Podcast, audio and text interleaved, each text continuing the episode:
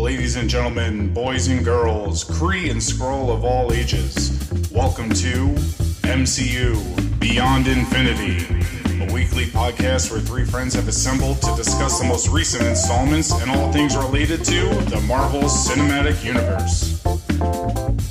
My name is John, and joining me as your tour guides through this multiverse of madness are Kira and Travis.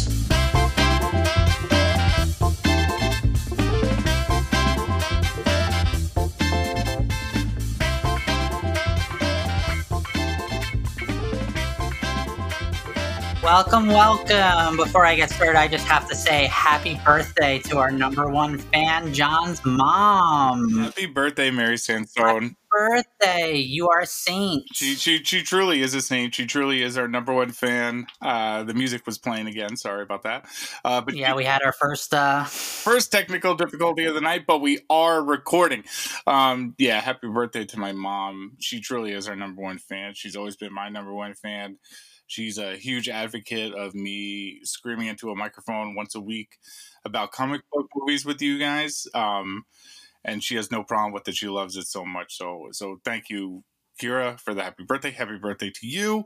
Happy birthday to me. Happy birthday to Mary Sansone. And happy birthday to our guest of the week, uh, Chance, still. Chance. So. Yes, thank you. So, MCU Beyond Infinity podcast. Uh, this week, as John just mentioned, uh, John, one of my co hosts, Travis as well. I'm Kira. This week, we're having our first guest on, Chance, who uh, is one of the. Chance, what's your last name? If Unless you don't want to say it. No, Chance it's Cook. Chance Cook. And what's your social security number? yeah, yeah. Just uh, six seven five three zero nine. You're old enough to know that reference. Oh, I'm the oldest one here. I think. Wait, when were you born, Chance? Eighty nine. Oh, fuck yeah. Oh, man, yeah, yeah. You're the oldest one here. Yeah. What else is new? Um, this is a good week to have our first guest, though, because this is one of the odd weeks out um, for yeah, the inevitable yeah. future where we are not receiving brand new MCU content. So using the opportunity um, to discuss the past. You know, the the best way forward is uh, to go back, uh, as uh, Agatha let us know a couple weeks back, um, and eventually recap um, the previous phases, much like we'd done in our first episode with Phase One. We'll do it with Phase Two. Um, and uh, I'm really excited because I think Phase Two is kind of um, unfairly marginalized as one of the Agreed. weaker points of the MCU. I absolutely disagree with it. Yeah. Um, but Chance, you've always been uh, like we've been talking daily on the internet for the better part of a decade, much like I have with uh, Travis and Kira, and and you have been the go-to Marvel guy for a long period of that time. Um, what oh. got you?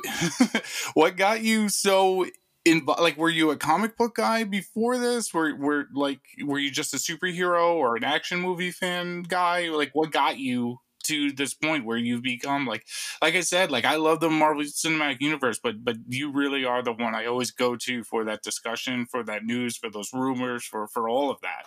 Uh, I appreciate that. Uh, to be honest John, no I was your mouth or what? Yeah. Uh, no not today. But uh no, to be honest, I was not a uh, comic book reader growing up. What actually got me into uh, Marvel were the uh, reference material guides, like the uh, what you might think of in Star Wars as like a visual dictionaries and stuff like that. And just I would create my own stories in my head with the characters in the visual dictionaries and the reference material. And then later later on, I got into the comics, kind of after the movies, like after the first Blade movie and the first X Men and kind of the pre MCU Marvel stuff. And then, uh, I mean, when the MCU came along, that that really blew everything apart in terms of how how deep the nerddom can go.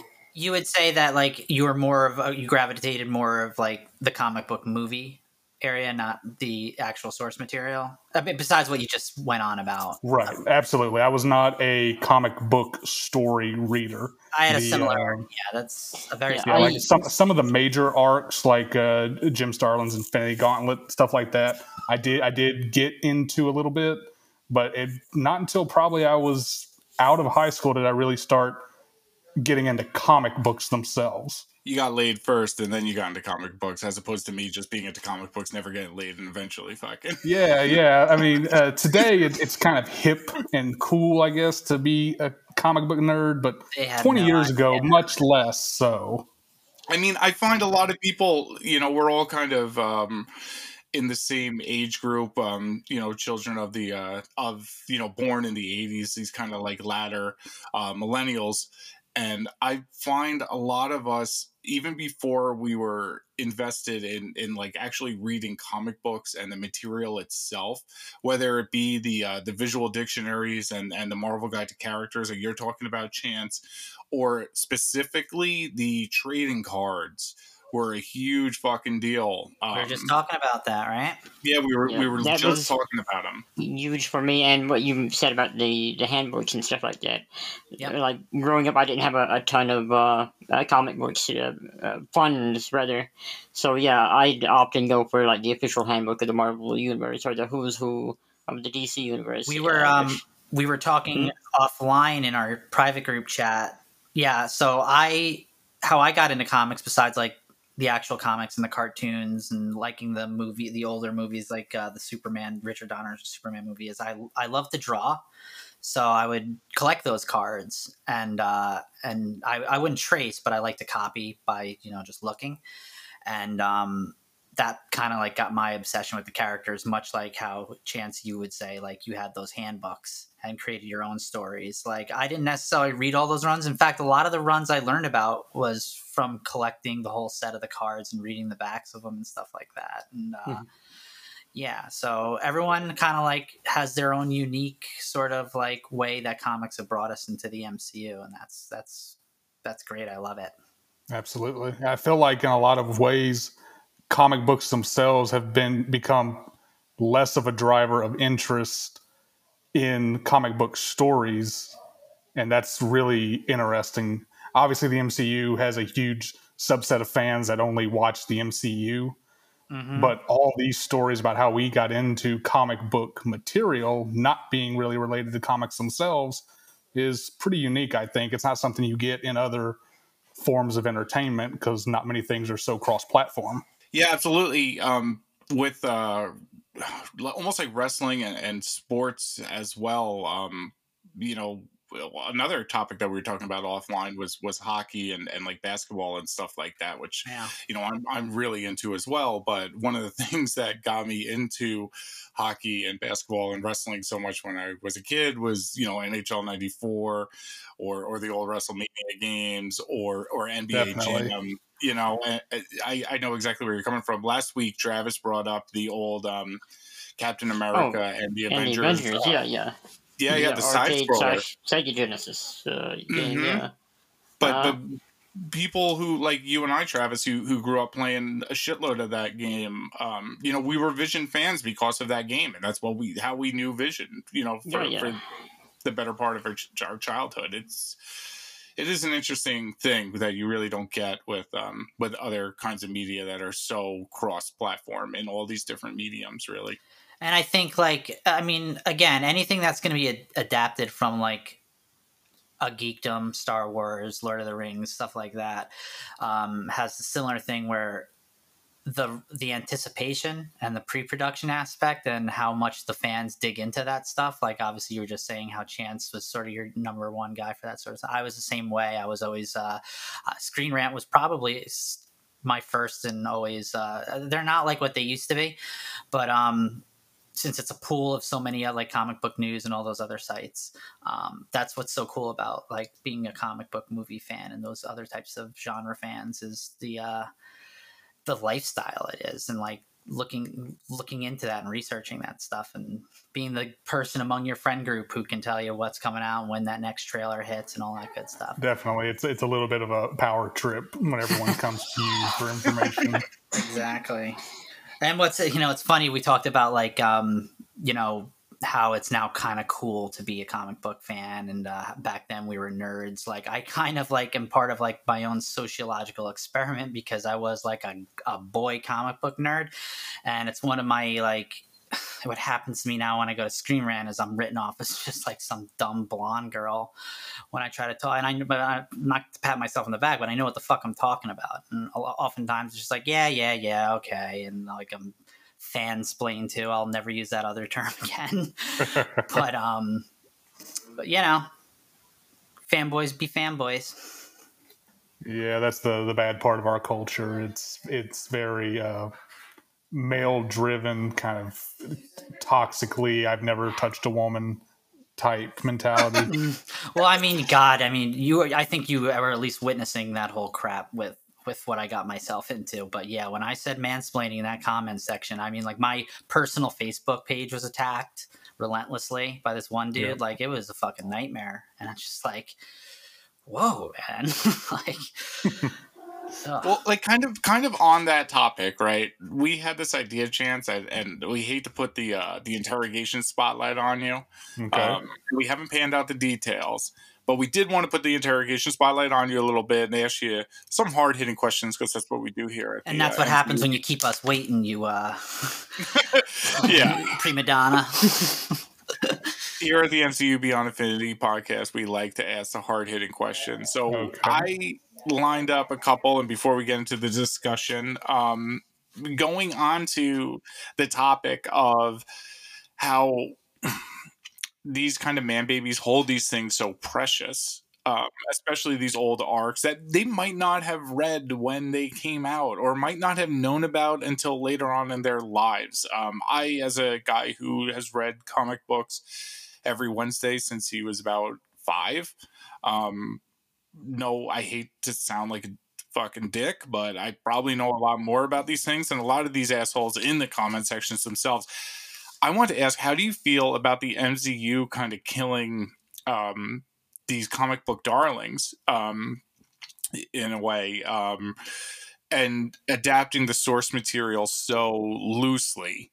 Um, you know, they, they play fast and loose with how they adapt it. Civil War is not a direct adaptation of Civil War. Winter Soldier right. is not a direct adaptation of Winter Soldier Ragnarok is very, very far. And I know that's the one that got people really angry. I, I see grown men on Jack Kirby uh, Reddits that I'm a part of um, really hating on those Thor movies. And at least those are those are probably authentic. My mine that I hate is like what we've talked about many times before is that people that are reading the Wikipedia page before the movie comes out and getting pissed about the Mandarin being plain being a joke. That's but. what I mean. Like, like, how do you feel? Because I personally feel like the MCU is doing a really good job at establishing their own stories um, that are kind of like lovingly acknowledging what's come before them and the source material themselves but people really hold these fucking things. Again the I, aspect of killing your darlings um, is that something that you take offense to or you kind of advocate or how do you steer the the very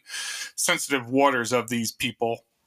Yeah you know uh, to speak directly about the mcu itself one of the things that i appreciate the most about it is that they've been able to correctly in my view adapt comics into a different medium.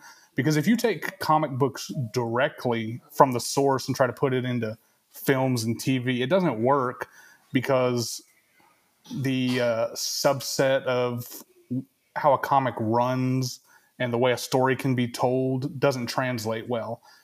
When it comes to the reaction of what you would call like a hardcore comic nerd, it's kind of sad that they are so used to change and weird, unexpected things on print. But if it happens to one of their favorite stories, they lose their shit. Like comics aren't redacted, retconned, and changed every 10 years anyway. I think there's a weird in, um, inclusivity thing to that too, where like now everyone knows this story and it's not just you so you don't feel as special so they want to like kind of be a little bit louder about how special they were to begin with. Does that make right. sense? Yeah and i've seen it plenty of times. Oh i was here before it became big. I was here before there were films. I'm special. I know this more than you do.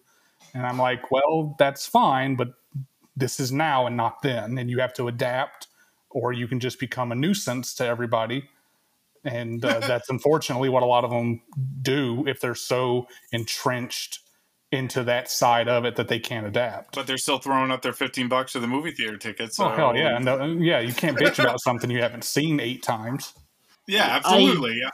I agree. I really like the, the way they've adapted uh, certain runs and added a different spin to it. Uh, like I mentioned, Winter Soldier in the movie is not the same as it was in the comic, and as fantastic as Ed Brubaker's run on Captain America was, I kind of prefer the movie version uh, a little bit as far as just that one particular arc. Uh, like, uh, there's no cosmic cube just restoring uh, Winter Soldier's memories or whatever the fuck. Uh, it's more natural, I think. I, I, agree. That and like with the older runs, some of that stuff is pretty dated, like the dialogue and and just flat out like Thanos uh, is not a character that if he was adapted straight from the page, I don't think it would have been as satisfying because he's just just a guy that likes death. It's, Do you think that what they came up with for him, uh, I mean, work. Even though, like, when you really boil his plan down, it kind of like has a lot of uh, holes to poke into it. But that's why he's called the Mad Titan, right? but I mean, like, he also became so like Phase huh? Three had our most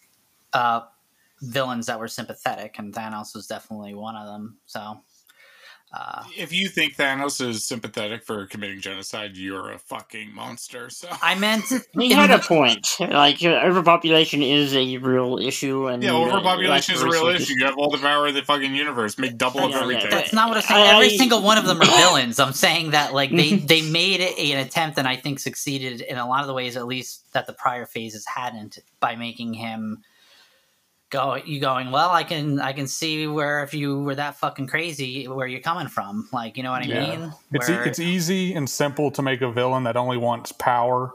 It's more fulfilling to make a villain that wants change. And his way of going about it is horrible. But i mean you can understand oh i see the logic here even if the way to get to what he wants is insanity and it and can't we, be allowed to happen. We had that in well, let's think about. I know we're not talking phase three, but like so, you had Zemo, who correct had his his reasons uh, after Civil War. Well, not Malekith. Fuck him. I mean. Uh, then uh, there was darkness, Malek- and in the darkness there were dark elves. So. Malekith and Ego definitely were kind of like you know, Ego is just what we talked about, like not very sympathetic, but uh, he was hot, dude. And he was hot. He so. was awesome. But uh, yeah. Vulture, um, Thanos, and uh, the biggest one that so many people seem to love is uh, Black Panther. Um, Killmonger. Killmonger. Uh, yeah. They find him usually the most sympathetic. Um, so yeah, like we're going off on a tangent, but no, it's exactly where I wanted to go.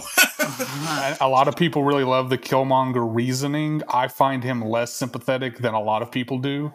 Agreed. But that's just a personal uh, opinion for me, and maybe I'm not the best person to speak on his reasonings. Yeah, but a but, lot of a lot of where I align myself politically falls more in line with Killmonger in the sense that I don't think we should I think that the world is bigger than just one nation and just one person and one culture. And I think the idea of unifying, um, like the the like the world basically, and mm-hmm. not closing yourself off and not. I, I, I live without borders basically. I, in an ideal society, I would live without borders. There should be no just one nation or one people um, we should all have our own culture and be very, very proud of that. But we shouldn't close ourselves off to things. So, in a lot of ways, I kind of align myself a little bit more politically with Killmonger, um, as opposed yeah. to uh, T'Challa in a sense. So I, I, get it. Like I get that argument. You know? Well, by the end of the film, he's uh, T'Challa has kind of taken on the right portion of his argument, uh, right. where he is opening up Wakanda to the rest of the world to help out the way. Uh, like Killmonger was right in a way, but his motive, well, his uh, his execution of his goals was wrong, and he's uh, very ruthless. Uh, yeah, yeah. Like people seem to ignore that he just murdered his girlfriend at the drop of a hat, and, and then like uh, burning the herbs and all that. And like yeah, a lot of people yeah. say, like, well, he did actually get into becoming king fair and square. It was his birthright to do the challenge, and he did it. He did it right and all that. But then when you find out he hadn't, and T'Challa had still was still alive, he's like, "Nah, fuck all that shit. like I'm not doing that uh, stuff." So then he basically started twirl- twirling his mustache. So. Are we ready for the next question? Yeah, yeah, lay it on him. That's what we do here at MCU Beyond Infinity, the hard hitting questions. Travis, what do you got for chance? This one's the, I made thought of it especially for you because I know you were always so positive, uh, like taking me to, task over uh, not liking WandaVision's documentary series as much as uh, the Mandalorians. I don't think my one comment was taking you to task, but okay. okay, fair enough. But what is your least favorite aspect of the MCU? Like, what is its biggest flaw for you personally? Oh man, that's difficult. That's so, my kind of question. What I'll say, uh, preface that with, is to date, there hasn't been an MCU film that I disliked. Mm-hmm. But as a generality, oh man, I would say everything I say is a word. All words okay. are words. True, true, true, true. and you're put on the spot. I would like, say that my. Uh, mm-hmm. Yeah, yeah. I would say my biggest issue with the MCU so far has been maybe the fact that a lot of the thematic elements and the visual elements are so similar that it makes it feel not too connected, but it's like there's no differentiation. Like everyone can say, oh, Black Panther was this kind of special, and Endgame was this kind of special, and you know everything was so different in Doctor Strange. Look how wacky that was, but it's really very, very, very similar to the point that it's almost uh, malaise in the way it operates. In a way, I think they walk that tightrope well in terms of being able to do. Oh, they do. I mean, you couldn't. I'm, I'm agreeing with you, like totally. Ten like, years I, ago, that this would work the way it does, but at some point, I mean, you've got 24, 23 films now, 24 properties. In five years, you're going to have 60 properties. And are you going to say, well, this is all great, but it's all so similar. I'm getting bored. Well, WandaVision might have at least been able to address that a little bit. I think they're straying from the the villain of the week kind of format where Iron Man is fighting Iron Man in a different color. Um, and uh, and and Ant Man is fighting Yellow Ant Man, and and Hulk is fighting Brown Hulk, I mean, and shit, uh, Ant Man was just Iron Man one all over again, wasn't it? I mean, well, it's it's yeah. I, yeah. that was that's part of the repetitive nature of comic books and comic mm-hmm. book adversaries, especially. Um, I think in the first episode I spoke about a little bit. Some of that had to has to do with the fact that these publishers were on these deadlines and needed to come up with villains and stories so quick and sometimes they just and they'd run out of um, money to actually print the amount of colors that they wanted so they would just kind of like make another iron man but paint them a different color and it was kind of easier for the artist to like get these things done a little bit faster. So that's where a lot of these villains and these these outfits came from. But i i agree with you in terms of especially the origin films that's what just, I have. So, I have answers had, for the question too. So go on, John. Keep going. Like I, no, they kind of had the same. They kind of had the same paths. Yeah. Um, the origins, like solo solo this, origin movies. Yeah. Yeah, I agree. Well, I mean, and that's part of the Joseph from the Campbell hero's journey. Uh, it's thank you, Travis. The nature exactly. of it, uh, and that that was going to be a bit of it. Huh? That was kind of like they they looked like they kind of corrected it a little bit. Uh, I think Ant Man felt fresher, even though it was a kind of a carbon copy of Iron Man. But like you know, it was it was a new subgenre to the MCU. It was a heist movie. It was a comedy movie. It was a buddy movie. Um, buddy shrinking movie. But like, I think why Captain Marvel, and to a lesser extent Doctor Strange, but Captain Marvel gets a lot of flack because they felt like that it was another carbon copy origin film, and, and they kind of tried to shake it up by placing it into the '90s. Um, Plus, Brie Larson hates men, and that was. Uh, there's, you know, we're not going to get into. I am so happy that Chance didn't say the woke agenda was what he didn't like. I was like, oh, please don't say it. I'd have to stop the recording. well, oh no, I'm I'm perfectly fine with all that. I don't understand. I understand the hate against it because of the culture it comes from, mm-hmm. but I don't see it as an agenda. Like having people who aren't white, male, and straight isn't going to kill you. There are different people in the world. You're going to be fine.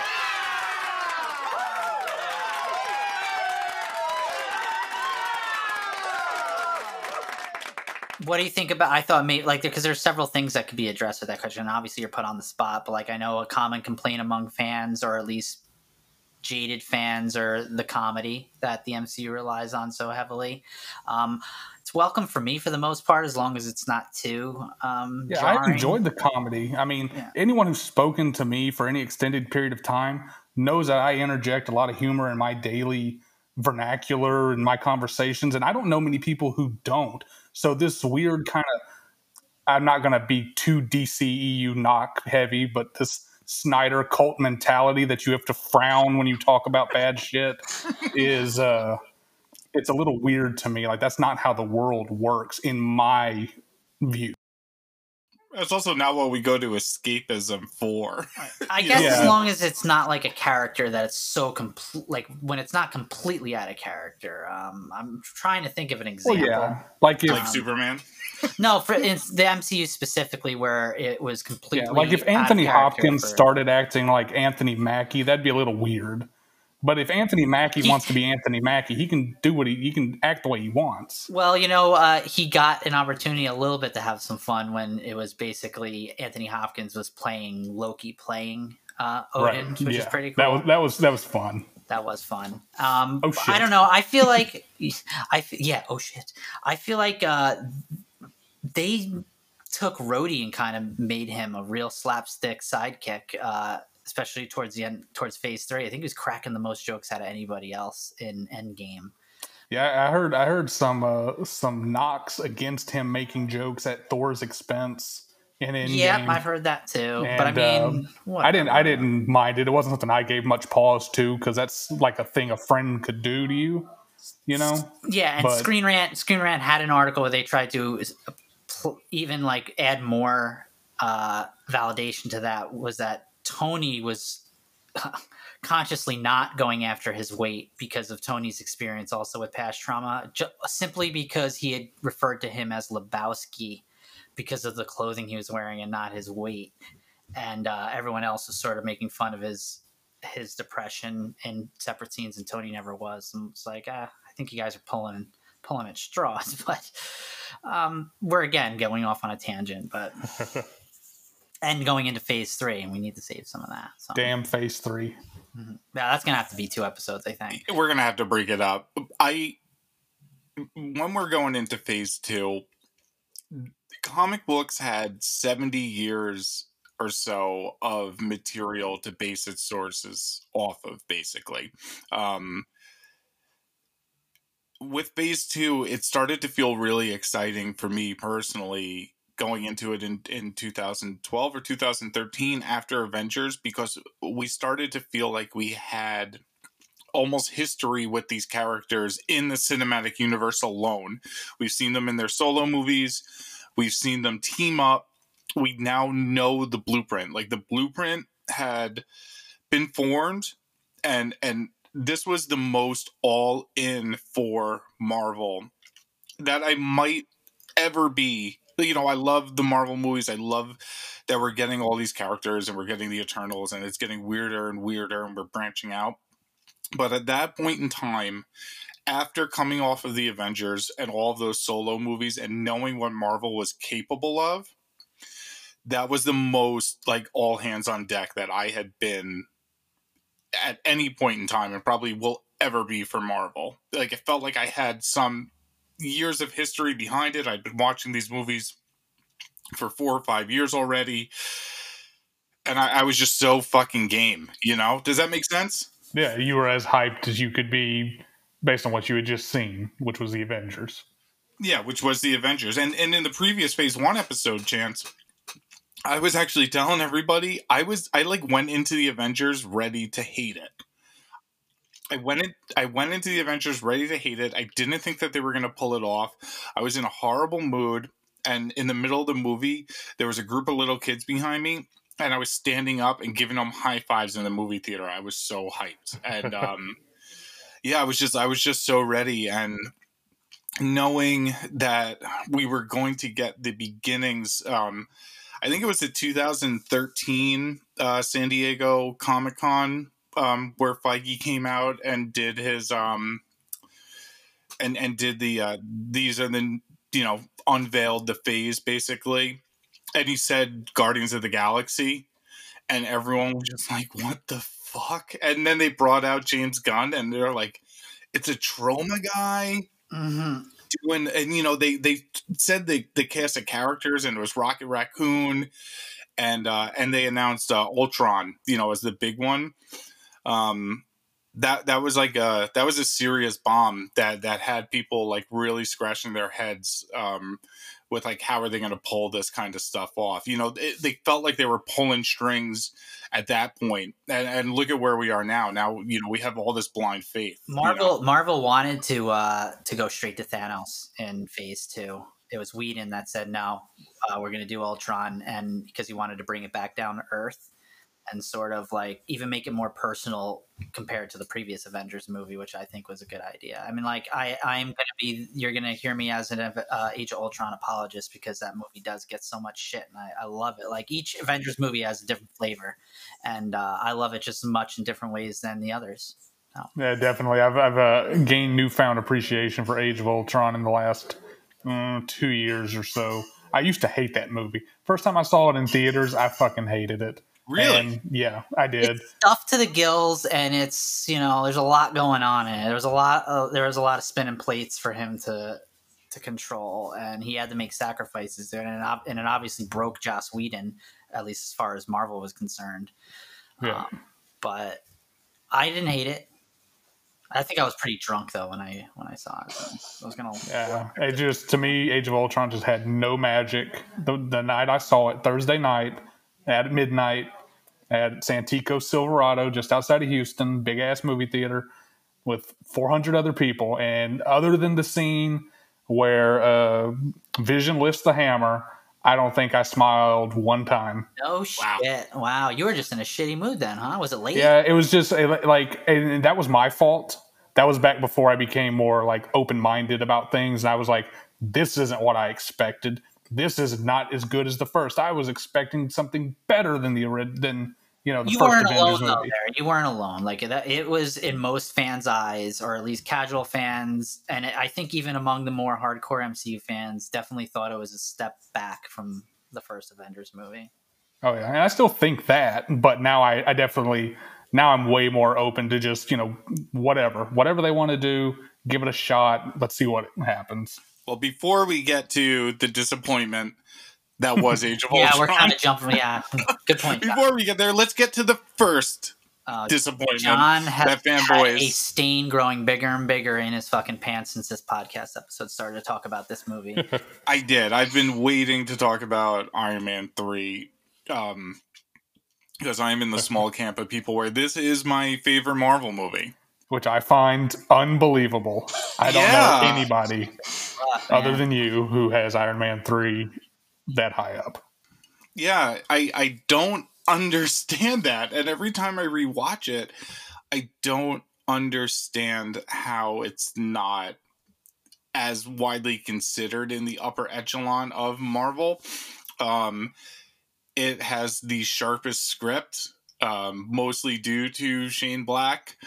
Um, it has the best of Shane Black's tropes. All then maybe it's because I'm such a Shane Black fan, and and because of like our very specific age group of um, you know, growing up on on 80s and 90s action films, and just being so accustomed to to that kind of writing. Um, maybe that's why I hold it in such high regards. I, I don't understand the the complaints that I hear often where there's not enough Iron Man in it um, there's a little literal fucking army of Iron Men at the end of it. Um, it's its source material goes back to uh, one of the only memorable Invincible Iron Man runs that ever was written. Like I could think of two memorable fucking Iron Man comics ever, and it's fucking Extremis by Warren Ellis and and Demon in a Bottle. Um, yeah, I, I like I don't get the hate. I think it's I think it's directed perfectly. I think Shane Black and Robert Downey play to each other's strengths um, in terms of a filmmaker and a uh, and a actor. Um, I, I think the supporting cast all shows up. I think it's got a compelling villain. I get the fucking Mandarin hate, but uh, then again, I don't. That you know, uh, that that's the thing. Like, so that was obviously the thing that was the biggest complaint, or at least the most vocal complaint for that one, and why you know it changed so many people's minds. Like people say that the sale, the wind just went right out of their sails for the rest of the movie because of that. Like I remember seeing it and was definitely surprised by it, but I was like, this is kind of fucking funny.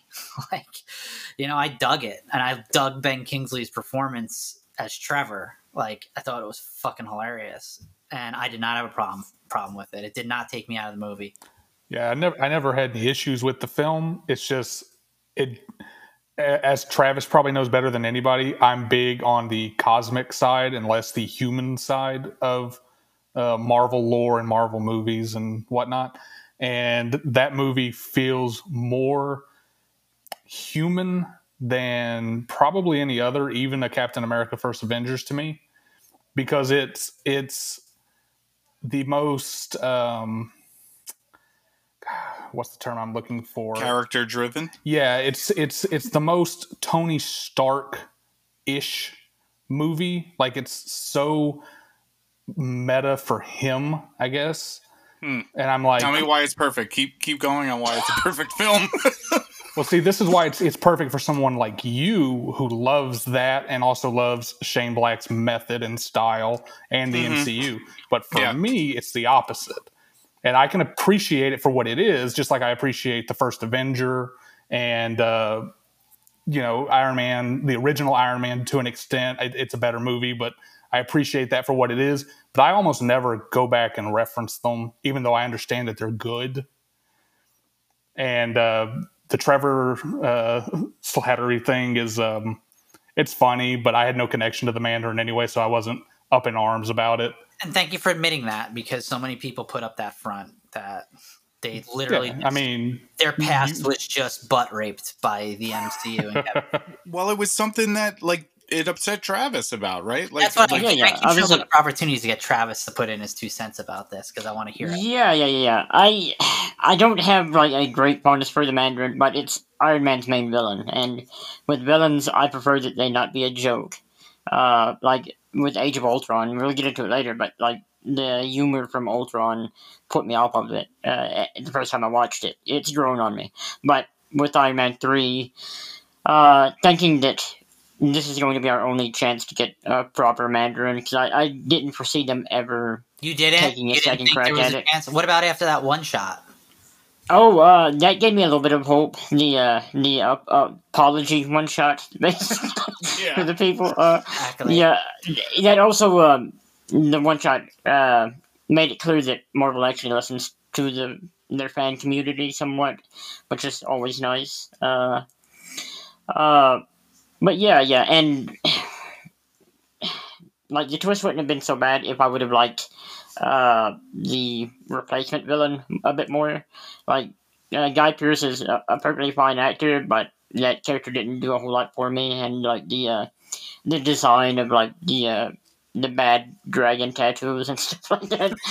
uh, I mean, I, I rewatched it. This is the only one that I rewatched for this episode, and like I didn't realize that it's like Fin Fang Foom. Yeah, that's what they do with those Iron Man villains. Is they they're like they pepper in like three or four like, I would yeah, have much rather yeah. had a racial caricature than a bad tattoo. I, I agree.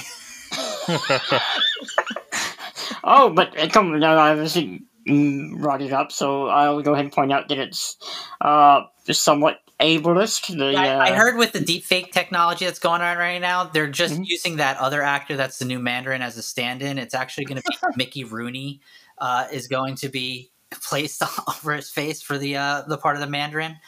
Um, I'm curious on this ableist take. Oh um, yeah, yeah, yeah. It's it's not something I, I, actually put too much stock into, but uh, typically in movies, uh, deformity is often uh, a sign of villainy. Uh, like even have a facial scar or any of that, and this does a little bit of that. And uh, and Tony Stark is just a complete cunt at the beginning of the film, and uh, it's a character that we love. So like his behavior, even though it's in the past, so that and then they beat up a lot of like amputee veterans in this movie. They do. Um, uh, kind of a little mix of that where the, the ableism at the beginning, the when you when you brought it up, that whole you know this sad sack fucking guy, you know, mm-hmm. crying at the New Year's party, how it starts. Um, and and well, Tony's he's so pathetic to too. Besides yeah. just being disabled, it's more it's uh, a caricature. Yeah, you know what?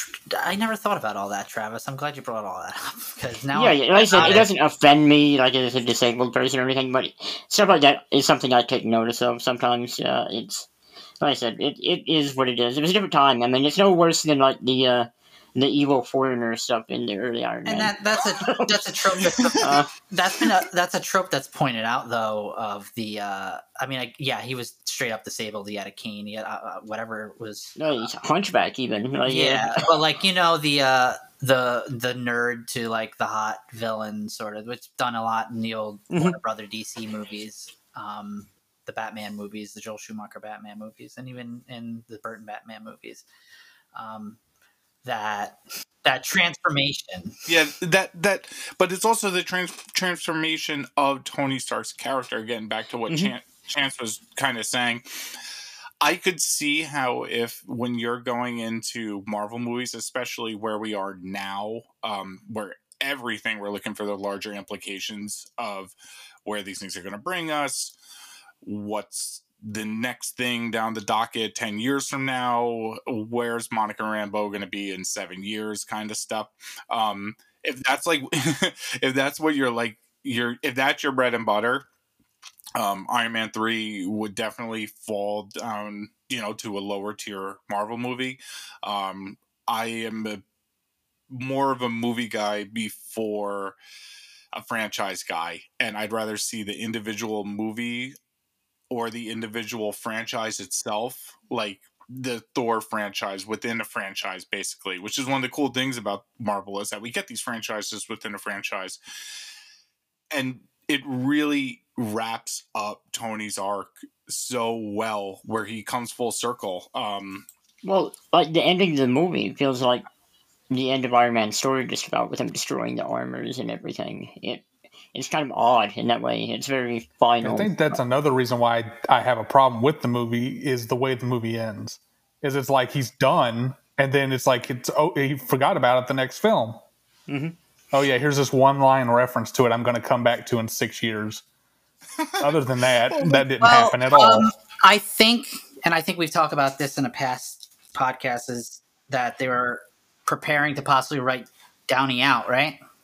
Yeah, I think that's a possibility. Uh, uh, early MCU obviously had some behind the scenes issues that uh, didn't make it completely into the movie sometimes, but like even this one, it's uh, like Maya Hansen, the uh, female uh, support character, was originally going to be the villain, but uh, some one of the higher ups put the kibosh on that. Uh, yeah, pl- played by the wonderful Rebecca Hall, by yeah, the way. And isn't She's, she? Isn't her character uh, uh, a male in the comics? She's she's all part of that. Maya Hansen and Adrian Killian are are right out of that Warren Ellis um, extremists, extremists, however the movie wanted to pronounce it, and I I never knew how to pronounce it when it came out. Um, comic arc and and again iron man doesn't as much as he's kind of like this old staple of marvel comics he was kind of always just old shellhead to me he was always just kind of a background character. Um, and that was a comic book that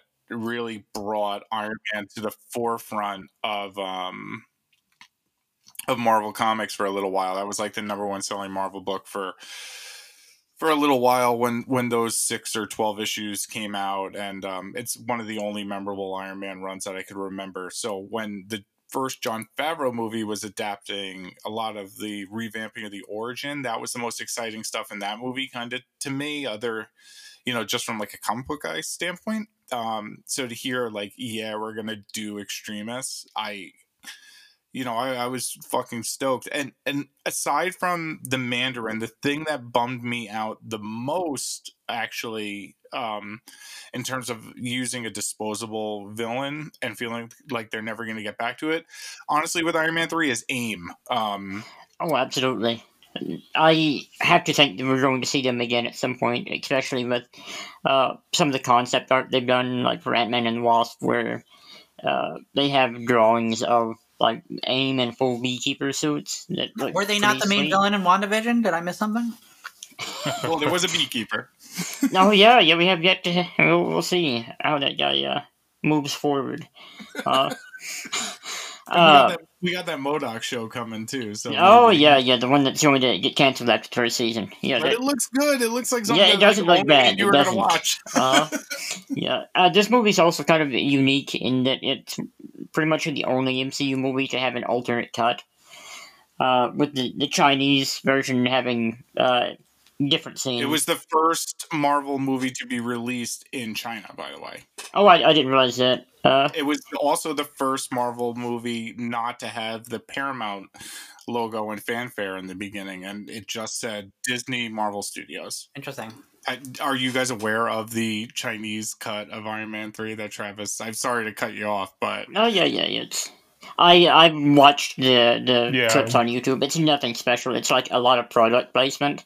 There's like a, a milk company, I guess, that had uh, like It was like William Shatner doing Kit Kat commercials in the middle of it or Well, something. it starts with like an energy drink ad. Like this is the drink that Tony Stark likes, or whatever the fuck, and it's from this company that was trying to recover, uh, restore their PR after they had uh, had to recall a uh, like baby formula because of the mercury content, which is pretty fucked up, but it's uh, kind of hilarious. But yeah, it's a lot of uh, a lot of product placement, and then. Uh, a few big name actors uh, in the Chinese market, like Fan Bingbing, who played Blink in Days of Future Past, is in it. This is like a random nurse. Uh, uh, they're the Chinese actors. They're the ones that perform Tony's heart surgery at the end.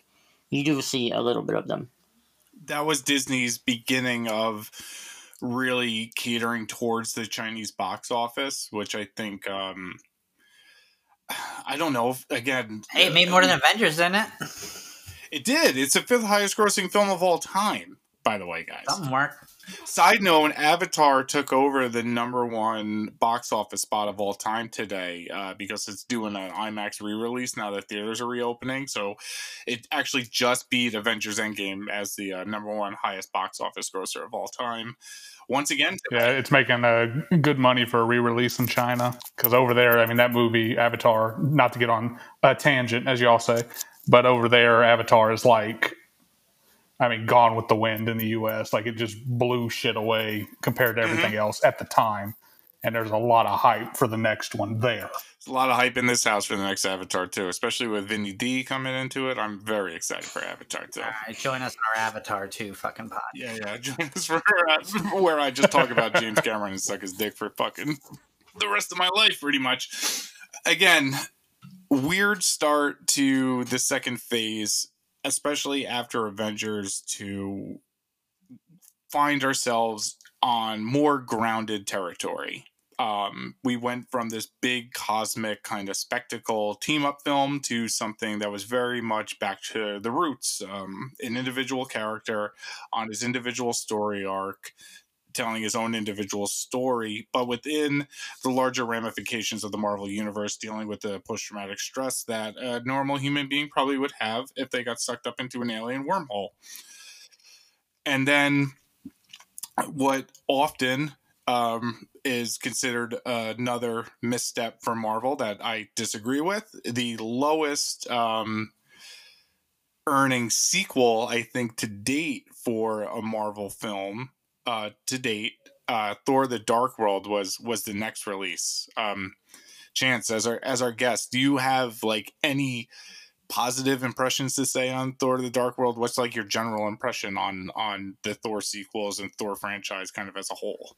Uh, yeah, I definitely have uh, positive thoughts. One, I do want to correct you a little Please. bit. Uh, Thor: The Dark World is not the lowest grossing sequel. Uh, Iron Man two and Ant Man and the Wasp Oh, both oh, grossed really? less. Uh, Yeah, I mean they're both close. I believe uh, Thor two is like six forty four, and then Ant Man and the Wasp is six twenty two, and uh, Iron Man two is six twenty three. And this is worldwide, not domestic, but Okay, got it, got it, got it.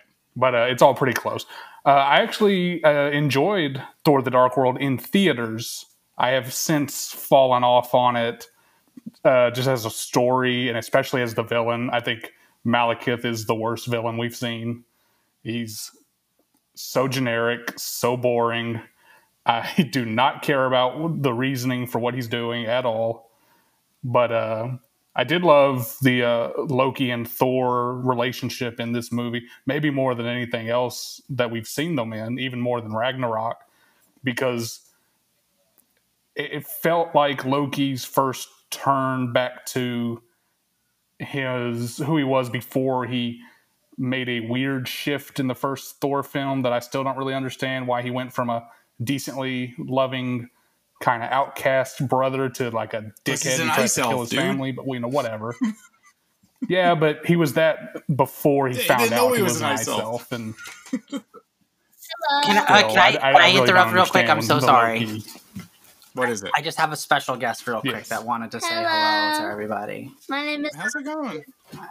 Hello. That's Austin, my son, and uh, we're talking about Thor. Austin, thank you. Say goodbye to everybody. Goodbye, everybody. Bye, Austin. That's a cartoon cat says. Bye. Cartoon cat. Okay. I'm sorry, oh, Chance. Please, cat. I was listening intently. I swear to God, you may continue. Okay, so Chance, you you have a Star Wars group, right? Correct. Yes, I do. Okay. What's your Star Wars group? It's called uh, Star Wars: The Last Fan Group, and we're at uh, we're about twenty thousand members deep. First off, check out Star Wars: The Last Fan Group. Second off, there's elements of the Star Wars prequels that I like. Um, mostly just kind of the aesthetic of some of the aerial stuff, um, and and the the way technology kind of looks old and dirty, but still shoots lasers. And there's a lot of that right. in Thor the Dark World. And I was rewatching it this week, and there's like flying rock uh, spaceships that shoot lasers and things along those lines. The that I'm just like, too. Mm-hmm. Yeah, and yeah, I'm really into that. Star Wars at times. Huh? Yeah, yeah, and and I think that stuff is, is is just really fun visually, and I kind of like low key admire Thor: The Dark World for not um really trying to look like any comic book in particular, and just kind of being its own thing. Um, Asgard feels really fleshed out more so than it does in any MCU film. Um, you get to see, and maybe this is Alan Taylor, the director, is doing because he did Game of Thrones, and Game of Thrones loves like a like a peasant fucking at the red gate kind of scene but there's a lot of like courtyard stuff in asgard and you get to see the streets of asgard and it, and it feels a little bit more like a lived in city or place. It feels more real than it did rather than just like a palace or somewhere where these alien gods lived in the first one. Um that i kind of like i just i kind of like Thor: The Dark World a lot. Like aesthetically, I think it's fun. You know. Yeah, I, I love the aesthetics of it. So you like that it humanized the gods? Yeah, it, it's humanized the gods. It made it feel like a real place. And Thor's the protector of the nine realms. And in the beginning, there was darkness, and from the darkness came the dark elves. And I, I love it. Yeah. Okay, Anthony. I uh I wanted to um uh, mention more of the aesthetic, uh, the costumes and stuff. Like anything that, any movie that reminds me of like the cantina scene in Star Wars with like the practical effects and stuff like that makes me very happy. And there was a lot of that, like the uh, the jail scene where they're locking up all these very colorful looking characters that we never see again, really. but uh, I, I love the practical. Travis, do you know the fan theory of uh, that Taserface from Guardians of Galaxy Volume Two was the inmate in Asgard that uh, Kurse used his face to open up the. Uh, I have not. I'm not. Yeah, uh, that's an interesting one. Yeah. Uh, going back to something that uh, that's funny. Uh, Chance talked about uh, Malekith as a villain. Yeah, I, I kind of agree that he's pretty bland, and it doesn't help that like uh, Jason Aaron's recent run on Thor used Malekith in a really interesting way to make him a lot more colorful than the movie uh, would lead you to believe. It's aside from him being a bit of a vanilla villain with vanilla motives, the final. I'll preface this with a lot of Marvel naysayers and complainers say the end of a Marvel movie is kind of the worst part, where it kind of just becomes a CGI gobbledygook um, flying in the sky, shooting shit kind of stuff. The third act and the final battle in Thor: The Dark World is one of the better looking final battles in any of the MCU movies, especially of this second phase. There's definitely some creative elements, like they're constantly teleporting around, and like I wanted to see more of the the Nine Realms in general in the Thor movies, and like them having to uh, make trips to Earth in them is one of the downsides of the series. But but the London the London set pieces were really cool. Um, anyone who's ever seen um, like a woman that I date kind of knows I'm really into like uh, bossy, long faced ladies, and I have like a big old crush. I have a big old crush on Lady Sif. Uh, she's right up my alley. She's not uh, horse face. I said long face, not horse face. I like longer, more angular faces on muscular women. So uh, she's right up my alley. Um, I'm sorry, John. Are, I'm married. It's okay, man. Next time, buddy. Uh, You're gonna get in trouble. I've been married before I'm too. My minions on you. anyway, um, so I I wanted to bring it up when we were talking about Iron Man three, but it, it's kind of more blatant in this movie in that the one sort of corner that they paint themselves into starting the phase after the Avengers movie is where the fuck are the Avengers? Right? Because have you ever read a comic book, man? I like... understand that. I'm just saying we're yeah, yeah, we're talking about complaints with MCU movies, and um, so yeah. I can I can uh, dismiss Iron Man three or, or forgive the Iron Man three because that was sort of like a personal thing, and like you know it all happened pretty quickly, but like the stakes in the Dark World are actually bigger than they are in Infinity War because Thor is trying to prevent reality from stopping, and Infinity War is just for half the universe. So, like, I feel like someone could have gotten involved, but obviously, we we know the actual practical reason. As long as it's not taking anybody out too much, I think it's a valid argument. But I always thought that stuff was so silly. Comic books have always existed like that, where you know you go on your fun little solo adventures, and then you all team up and you you fight your big team. But they well, they didn't have to make the stakes so high in in the movie, did they? Well, they do it in every single comic book ever. I like, told you, you know what I mean? they do it in like everything. You know what yeah, I mean? I will go fuck. I'm personally pretty fine with like the the real world reason that they don't want to pay everybody to show up with every movie, and it makes it less special whenever it does happen. Well, they got Chris uh, Evans in there for. 30 yeah, just for a, a quick uh, cameo there. Huh? They've obviously, like you said, Travis. Marvel does listen to their to their critiques, and they've obviously, in a big way, have gone on to address that. Uh, so yeah, they brought Darcy Lewis back.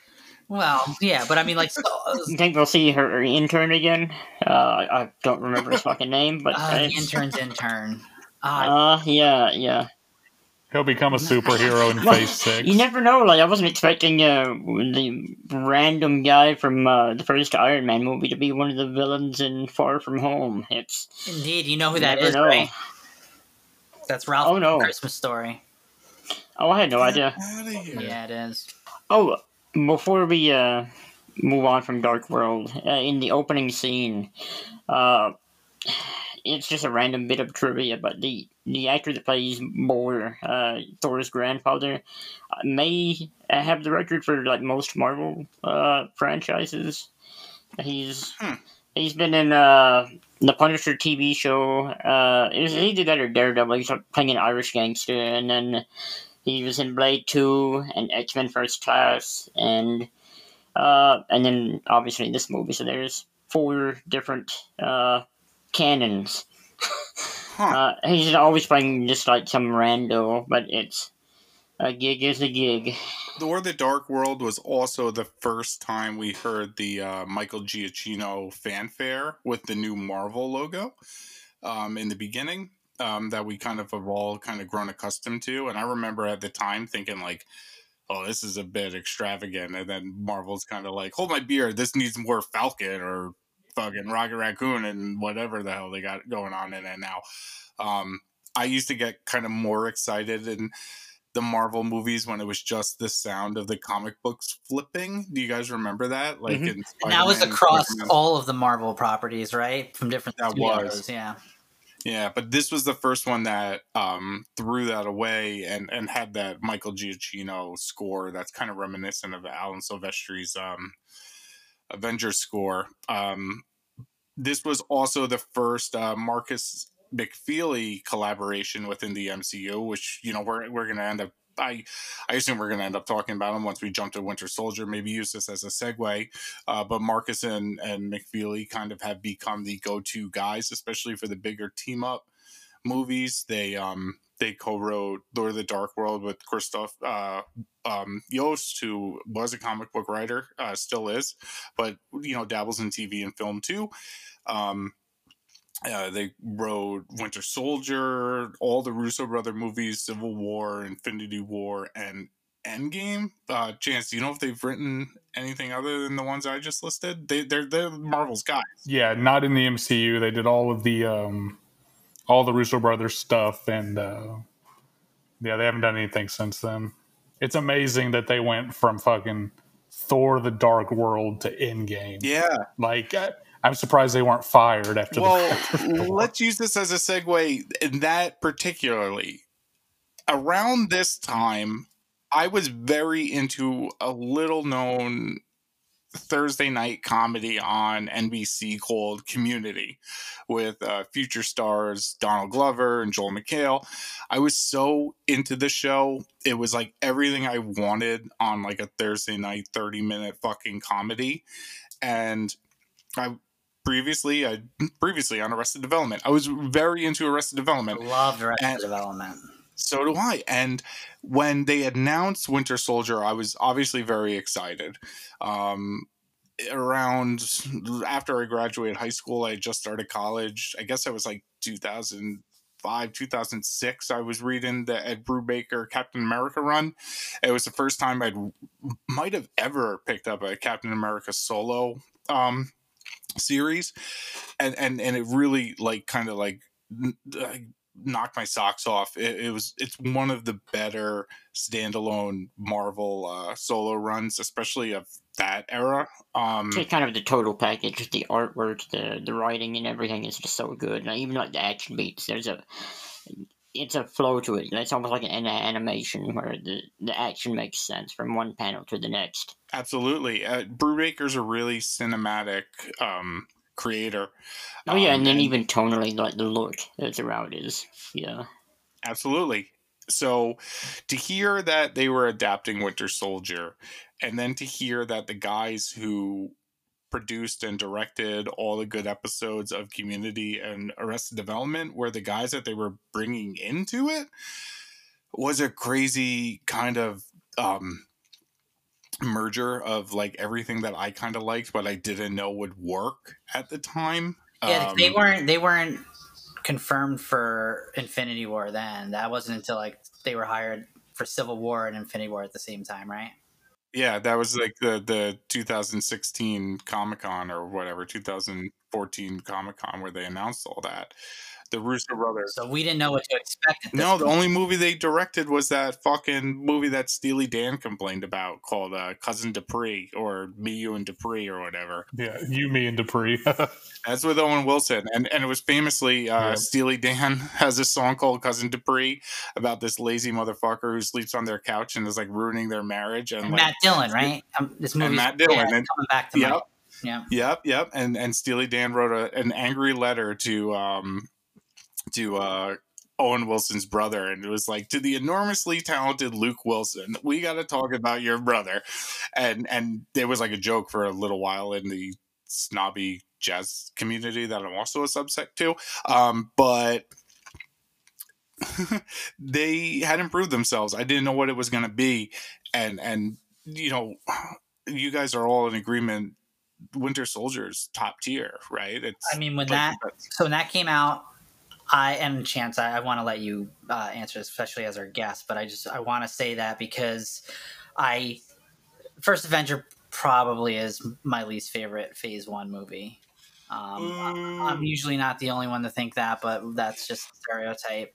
Yeah, that's, um, that's so I wasn't very excited, or you know, I, I, I did. I was like, oh, Winter Soldier. I didn't really look into the directors too much. I should have. I don't know what the hell was going on in my life. I think I was just moved back to New York, um, but I did not have much anticipation or hopes for Winter Soldier, or at least like I was gonna go see it like I see every other MCU movie, and uh, I was just so fucking floored and blown away by it, and like even just the opening of it, like the first action set piece. I mean, obviously the opening with Sam and Steve was great, but um, you know, you're you're all of a sudden you're in like a Jason Bourne movie with Captain America running around that fucking ship and kicking fucking ass. I'm like, it's such an upgrade from the first movie. Yeah, I was like, holy shit, I'm fucking, I am down. And it, side note about that action, um, if you guys do want to check out like a kind of underrated PlayStation 2 game, the Captain America: The First Avenger is kind of dope,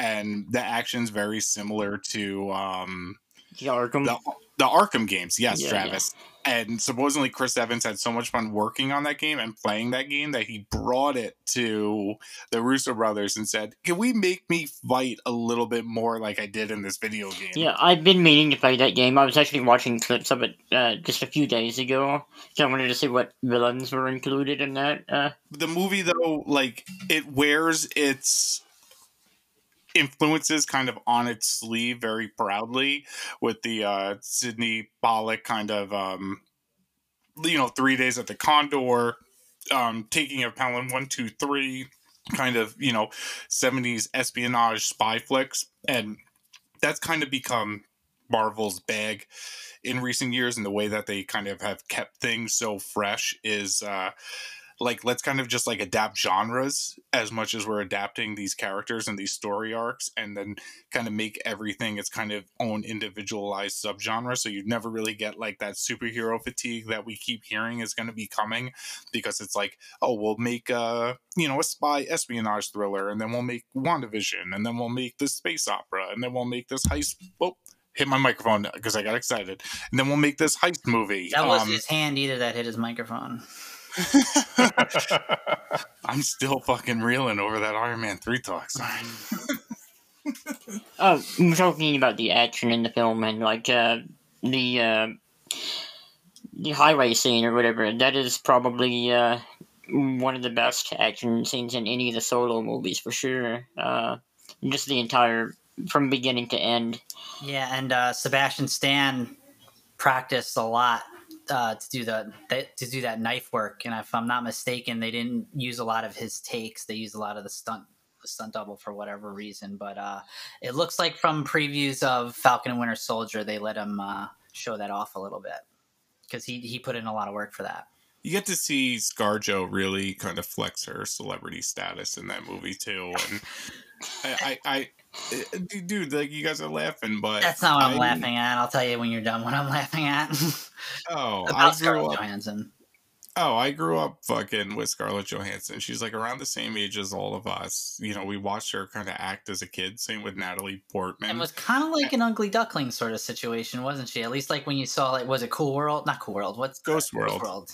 Uh, she was kind of like a, a Sarah Plainville, yeah. I guess, uh, whatever. yeah, and she really grew into not only becoming one of the biggest, you know, actors or actresses in Hollywood, but the highest paid actress in Hollywood who can simultaneously win and be nominated for Academy Awards and do these big dumb fucking Marvel movies at the same time. It's kind of that was that was a real one that sold me um on her as like a you know, a fucking movie star, movie star. And this movie particularly pretty much confirmed what we had already seen in Iron Man 2 and Avengers and every movie after this is that Black Widow's signature move is wrapping her vagina around your face and like tossing your legs everywhere. And we would Oh, you do a lucha libre. Uh. We would do a marathon uh, going through all the MCU movies waiting for the new Avengers movies. I'm like, oh, this is where she's going to wrap her vagina around the face and like she lit. They've kind of done it too much in not just in Marvel movies, but like with female action movies in general. That uh, like head scissors thing. It's, but that's like that's black. It is her go-to. Yeah, yeah. yeah. She's gonna do it in every uh, movie. Uh, I love bossy long faces who wrap their vaginas around my face. So I'm not complaining. I, I literally pay for that stuff, especially when their hair is dyed red like that. I pay for that stuff. And so. she has a different like red tint and hairstyle every movie. That's a good question. Don't get me started. That's a good question to have asked. Is what's your favorite Black Widow hairstyle? I got to put that into the uh into the group because I. Check out the MCU Beyond Infinity Facebook group when you have a chance. By the way, yes, I mean they're frequently uh, discussing various aspects of the MCU and all the rumors I hear. So stop by and check us out. There is a I, I it it was redeeming kind of. I Travis, I know like you're kind of my Asian film guru, uh, especially you know like with Asian action films too. Um, and while I do love American action movies and Big Dumb, and I, I, I like I love F. Gary Gray, I love fucking uh, Cary Fukujama. Is that how you pronounce the guy? I, I like basically I like I, I like Fujihara. fucking Fast and Furious. You know what I mean? I, I like those dumb movies. Um, but the action with all the cuts, I like Michael Bay movies. I it, but there was something different about Winter Soldier where it held these takes. Um, it, it, it allowed us to see the action. It allowed the the takes to breathe before cutting um, yeah. in a way that a lot of American action films don't do. And and the raid had you know just come out, and so we were yeah, kind of all hot yeah. on that. Oh, I, I completely agree. Like I know uh, some people do still complain about the number of cuts in uh, the Marvel movies, but for the most part, I'm always able to make out the action and. I uh, I tend to hate shaky cam in films, and I don't think it was it's ever been overdone in the Marvel flicks. And a great sense of uh, spatial geography. How do you, uh, kind of off topic, but how do you feel uh, about Winter Soldier uh, being Bucky? And we've talked about before how character deaths should mean something, but uh, this is one of the few ones where I didn't mind it even in the comics because he had stayed dead for so long that it it was meaningful. And I, am curious, was anyone surprised by it being Bucky. I mean, I know we all probably had knowledge. When his death happened in, in First Avenger, everyone was like, "Oh, yep, there we go." Because like it didn't happen on camera, like he just fell off the train. So like, yeah, yeah, it did give away that that person's probably going to return. Um, as far as like who was surprised in to see Winter Soldier that it was Bucky, I don't know. It's hard. It's the same thing with uh, the Mysterio conundrum in Spider-Man: Far From Home. Well, I didn't know if like anyone saw it with their family member that isn't a Marvel fan. Like, I don't know if there anyone had like a uh, a moment where someone was surprised. I'm sure my mother was very surprised. Oh yeah, I know. I know. My ex-wife was very surprised. Yeah. What's up, mom? Happy birthday, by the way. Um, I there were rules and it was joke. It was kind of a joke that Uncle Ben, the Waynes, and Bucky were the only ones that we couldn't fucking bring back. And when they did it with Bucky, it was it was kind of contentious um, before the the Winter Soldier reveal when they were hinting at it, um, and that arc was really highly publicized um, just because it had been coming off of the death of Captain America and I, I, don't know if you guys remember, but the death of Captain America like made the papers. Like it was like in the New York Times. Like they killed. I assume kind of like death of Superman, when uh, just to a lesser degree, probably. Uh. Absolutely, absolutely, um, and and you know, bringing Bucky back from the dead was kind of uh, like a faux pas. That's the the term, right? uh, it was it was a big no no too. Thank you. Um, yeah, I, I, I mean, I, I think you know we were all kind of on the same bandwagon where we were kind of all going batshit, and whether or not people had read the comic book arc or not, people kind of became like Wikipedia warriors. Um, I will say there was one surprise for me. I wasn't expecting uh, Batroc, the the Leaper, to be in the film at all. I uh, you didn't see that in your research. No, no, uh, it's it's one of those things where I I would have never guessed that would be a villain that they'd bother adapting. And he's coming back, right? Yes, yes. I mean, it's got a legitimate badass playing him and everything. So. Yeah, George St. Pierre kind of like you know. Yeah, that's why so yeah. many people kind of like keyed in on that because that was that his first film. Yeah, and I'm a big UFC fan, so him being in it kind of made me more interested in the movie than I otherwise would be because I did not care at all about Captain America after the first film, or even after uh, Avengers. Really, he was still just an Earth based kind of you know hand to hand combat. I can beat up a you know a SWAT team member kind of superhero, not like somebody I was super interested in, but.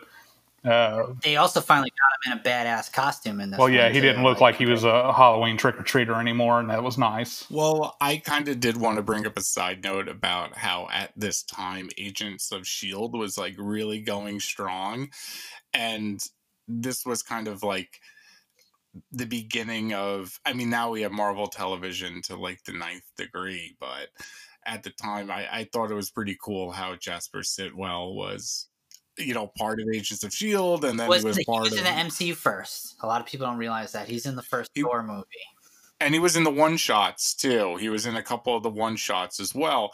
But it, it was really tying things all together. Like and that's what the Russo brothers kind of and Markus and McFeely were like really, and they still are like so good at those big like this has a lot of ramifications for the future films and tying everything but together. Door like, it only swung one way. Like the sh- the the movies never until until Endgame with uh Jarvis. Jarvis, yeah. Um, the films never had anything that originated first in the show and was acknowledged in the films, which kind of sucked. But like, you could still be a fan of the show and say it's connected because, like you said, because Shield is so heavily uh, ingrained in in Captain America.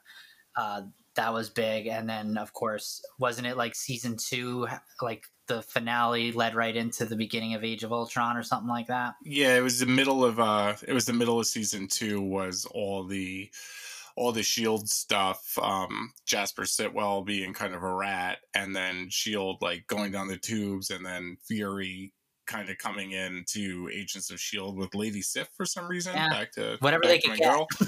yeah yeah but whatever they could get.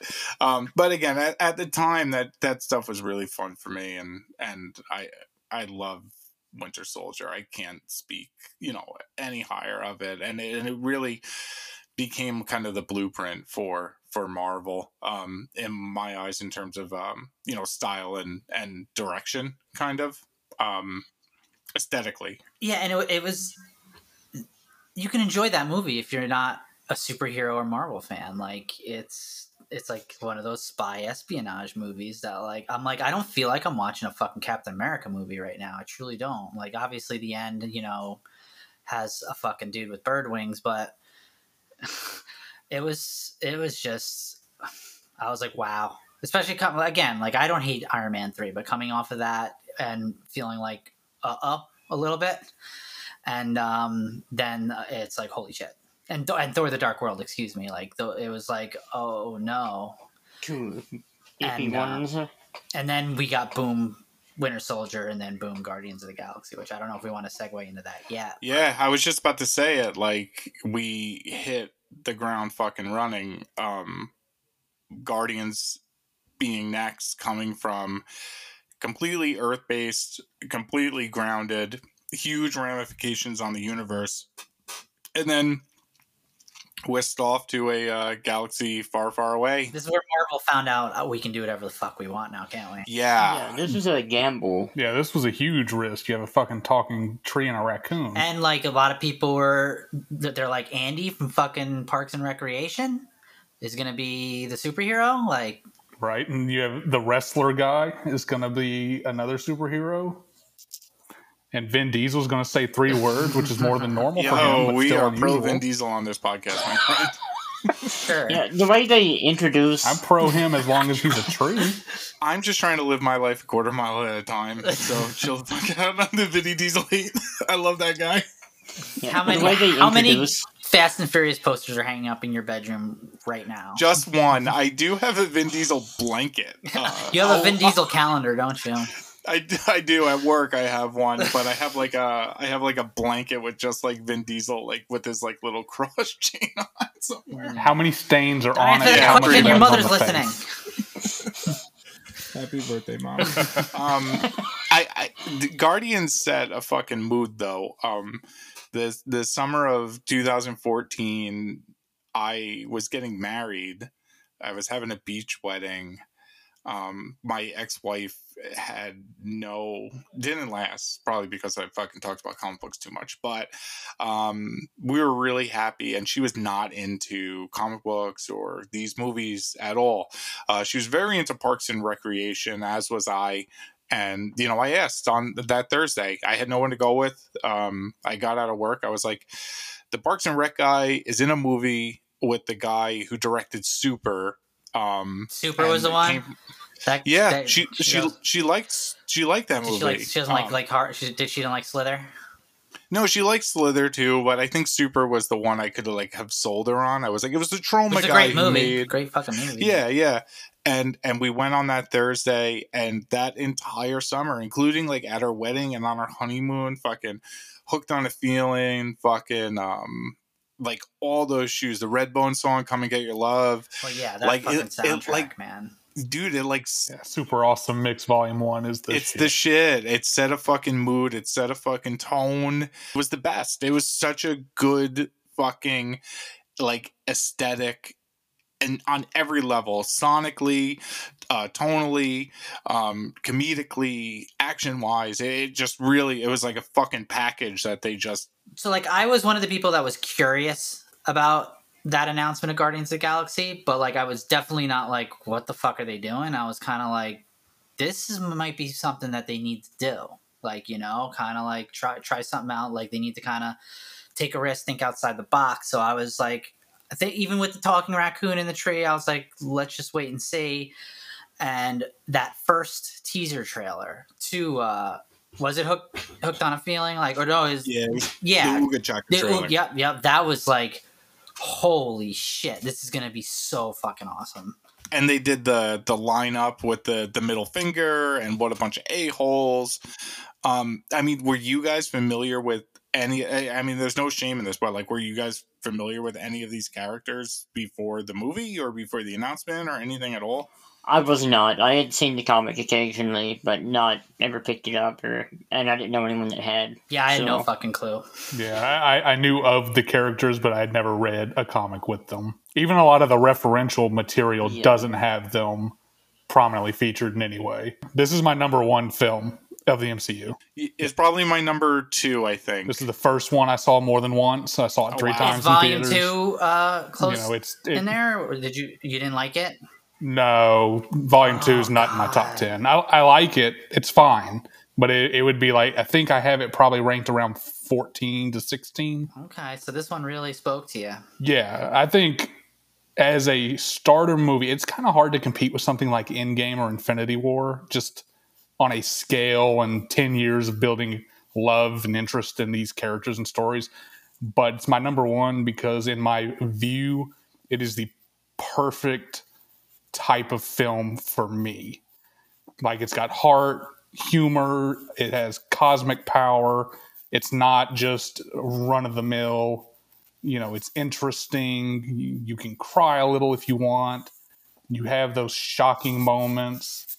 That's why I asked about the second one. Yeah, the uh, the second one was uh, very generic to me, and it was it was fine, but it it didn't do anything special. But I think apart from Iron Man, Guardians of the Galaxy is the most important MCU film to date.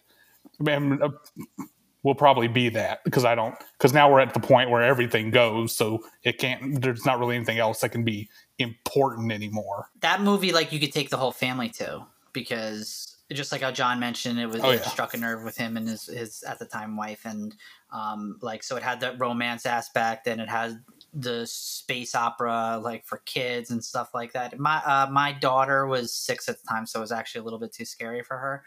But um, it had everything. Like the whole family could go there and get something out of it. So. And it wasn't really a superhero movie either.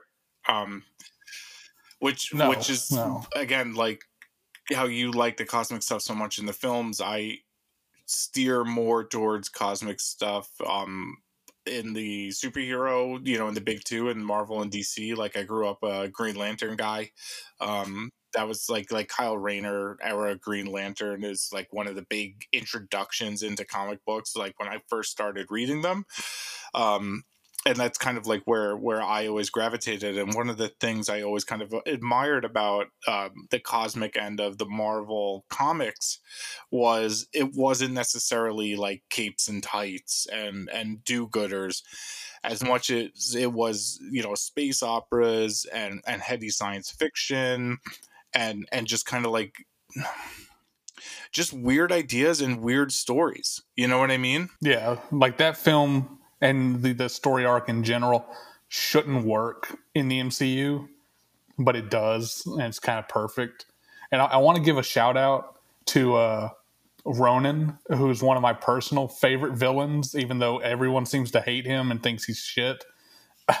I loved him in that fucking movie. I loved his stupid quotes. I can quote almost all of them, and I just think he's great. I wanted more from Ronan. I wanted him to not be a one-off. That and I mean, granted, he's popped back up in Captain Marvel, but but yeah, I wouldn't count that because I mean it's yeah. Uh, in in the comics, he does a bit more. He's yeah. And I'm also a Lee Pace fan. I just like the actor, and I was like, this is. Gr- Do you watch the show Turn? Uh, it's about the the small town that I grew up in. There's that's why I was asking. I was about to go on a tangent about uh shout out to Setauket, New York, but whatever. Um what Travis was saying though, Ronan's a huge deal in in Marvel comics. Like the Ronan the Accuser, yeah, yeah the Accuser. He ran the Kree Empire at one point, point. just like the ruler characters always interest me because that's a, a, different dynamic. Yeah, but I can't be too upset about it. Like it's it's still a really good movie. Uh, and our first real interaction with Thanos. Very true. Yeah. I do want to address the funny part that I'm talking about. That I love Lee Pace as Ronan because it was uh, how they and they pulled it off successfully. But you know, he's such a serious uh, character, and he's devout and almost like a you know an extreme terrorist or something like that. But when um, zealot is exactly zealot. the word I was looking for. When it is that end part on Xandar and P- Peter's being like an idiot and dancing, Lee Pace's reaction and timing in that was like, just what, what, what are you doing? Like he was genuinely wanted to know what the fuck he was doing at first, and then he got it, and then he yeah, got like angry. that. That felt like Lee yeah, Pace, agree, not Ronan. Like he was like, "What, are you?" And then he got angry. Doing? Yeah. Then he got angry. Dance what off, are you doing? You and me. but the yeah, yeah that, that, was that first. Again. What are you doing was great. I digress. It's really Flash Gordon-y too, which um, it's just a kind of like you were kind of talking about like the different elements of different kinds of um, you know different kinds of romps that it kind of is. Um, I think there's a lot of like old serialized almost like Indiana Jones, Raiders of the Lost Ark. I was going to mention that, like that opening scene where they introduce Star Lord, it reminds me of Indiana Jones and Han Solo mixed. Yeah. You remember Tony makes the reference to him, Flash Gordon, get over here. So I mean, they're even going back to it a little bit. They recognize what, and that's are. the stuff that made those Spielberg Lucas movies feel really special. Is that kind of like like kindred love for you know old serials and and like Doc Savage and Flash Gordon. That's like kind of what Indiana Jones is, and that's kind of what Star Lord is. And then there's a meta commentary of him kind of you know being aware of what Flash Gordon and Indiana Jones are, and just being that, which is you know another level of fucking awesome, basically. And it walked that tightrope of it wasn't copying those movies; it was you know, paying homage to them perfectly. It pulled off like, you know, it was an Indiana Jones, Star Wars, Spielberg movie, like in the Marvel universe. Um, and just so gonzo and just knocked it out of the park. They did everything right. Made by a Troma guy. I was gonna say by by having James Gunn for that, like they clearly had to have been a risk and like there was probably meetings beyond meetings behind closed doors over at Disney and Marvel and they're you know, whoever stuck to their guns on that one God bless them. Oh God! Oh, they're fuck. Good job. Boner. But uh, that's why you have to give Feige and you know uh, Louis Esposito, Victoria Alonso, so much credit for recognizing talent that as a f- normal kind of movie follower, you'd be like, "What the hell is this guy who did Slither doing fucking Guardians of the Galaxy?" or these You, Me and Dupree guys doing a Captain America spy Yeah. espionage film.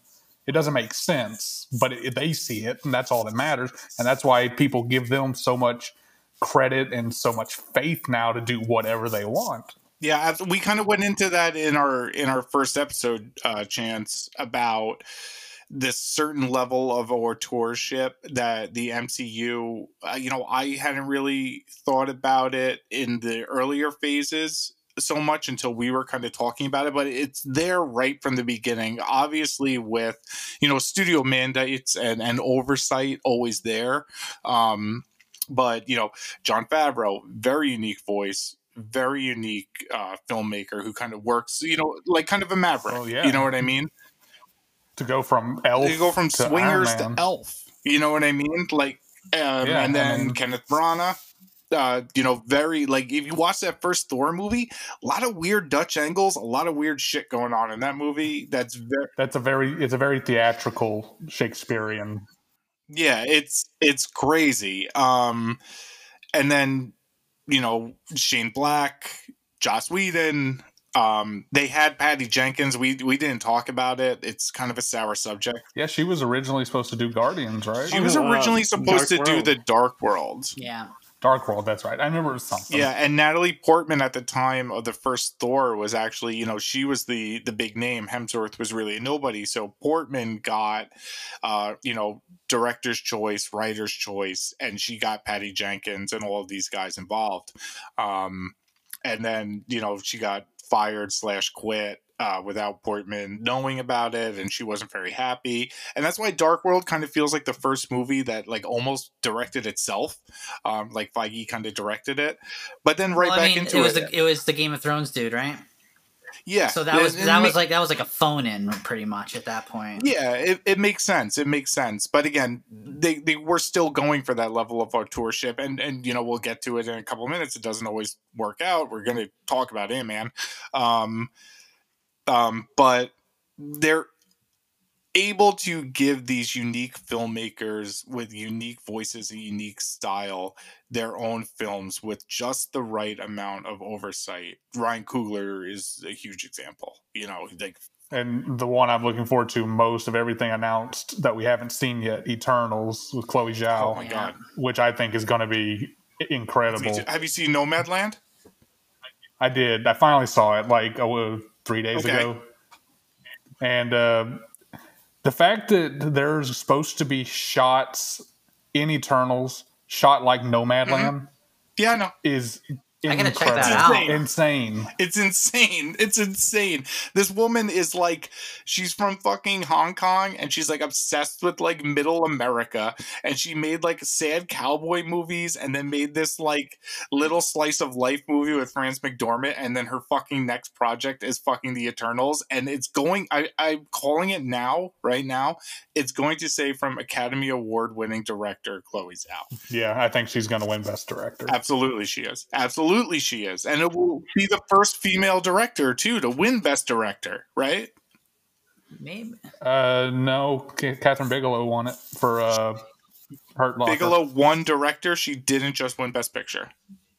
Uh, I can check, but I thought All so. right, regardless, big deal fucking big deal. Shout out to Kathryn Bigelow, Point Break rules. Um, it's you literally the greatest the, uh, movie. Eternals kind of ties back in with Guardians since this is uh, we're getting the Celestials yeah, in Eternals, obviously, and we get our first look at one in Guardians of the Galaxy with the Celestials. Yes, yes, we get a, a single image of them using the Power Stone, or it looks like Eson and the Searcher, maybe. But now, when you look at the art and the uh, the kind of the merchandise that's kind of coming out, I don't know if some of y'all have taken a look at it for the way the Celestials is going to look compared to how it looked in Guardians. I mean, it's a completely different. Yeah, they look at um, skinnier, like more um, less humanoid. Yeah, like yeah. skinnier, more yeah. organic. Uh, it looks great, but it's very different. Yeah, yeah. I'll play it by your own how I feel about that. Well, seeing it in action is one thing, and from seeing it in just like a, on a T-shirt or something. Uh, oh yeah, of course. One thing that uh, surprised me with Guardians of the Galaxy was uh, Bautista, the uh, them working to his limitations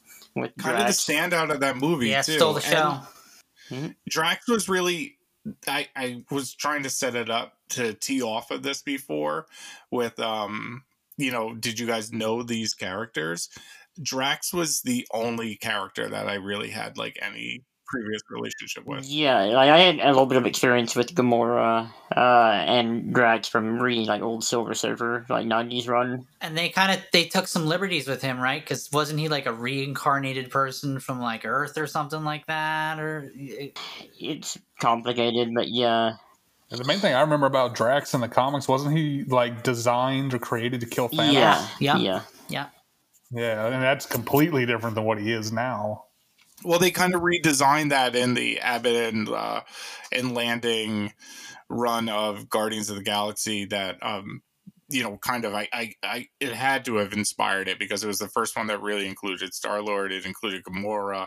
Um, it, it, um, it tonally kind of fits into this entire thing. It's where the Thanos stuff kind of started to come in with Annihilation and Annihilation Conquest and all of that. Um, but yeah, they they really hadn't been characters until that point um, that anyone cared that gave a fucking rat's ass about. Same with Eternals, really. Like I I don't know anyone who like swears by the Eternals, you know. And I, I yeah, this new Eternals line is the first one I've read. Yeah, I read the old Kirby stuff, but that's only because like I'm like a Jack Kirby like completist like nutcase, you know what I mean? And and I just I'm like fascinated by the man, and I'm fascinated by his work, and I'm fascinated by, um, especially like that 70s latter uh, part of his career where he was kind of going batshit and doing like you know the fourth world saga for DC, and then it didn't sell well, and then he made amends with Stan and and came back to Marvel, and that's where he did the Eternals, and he did like a short-lived 2001 Space Odyssey series for Marvel, which is pretty fun if you guys want to check it out. But um,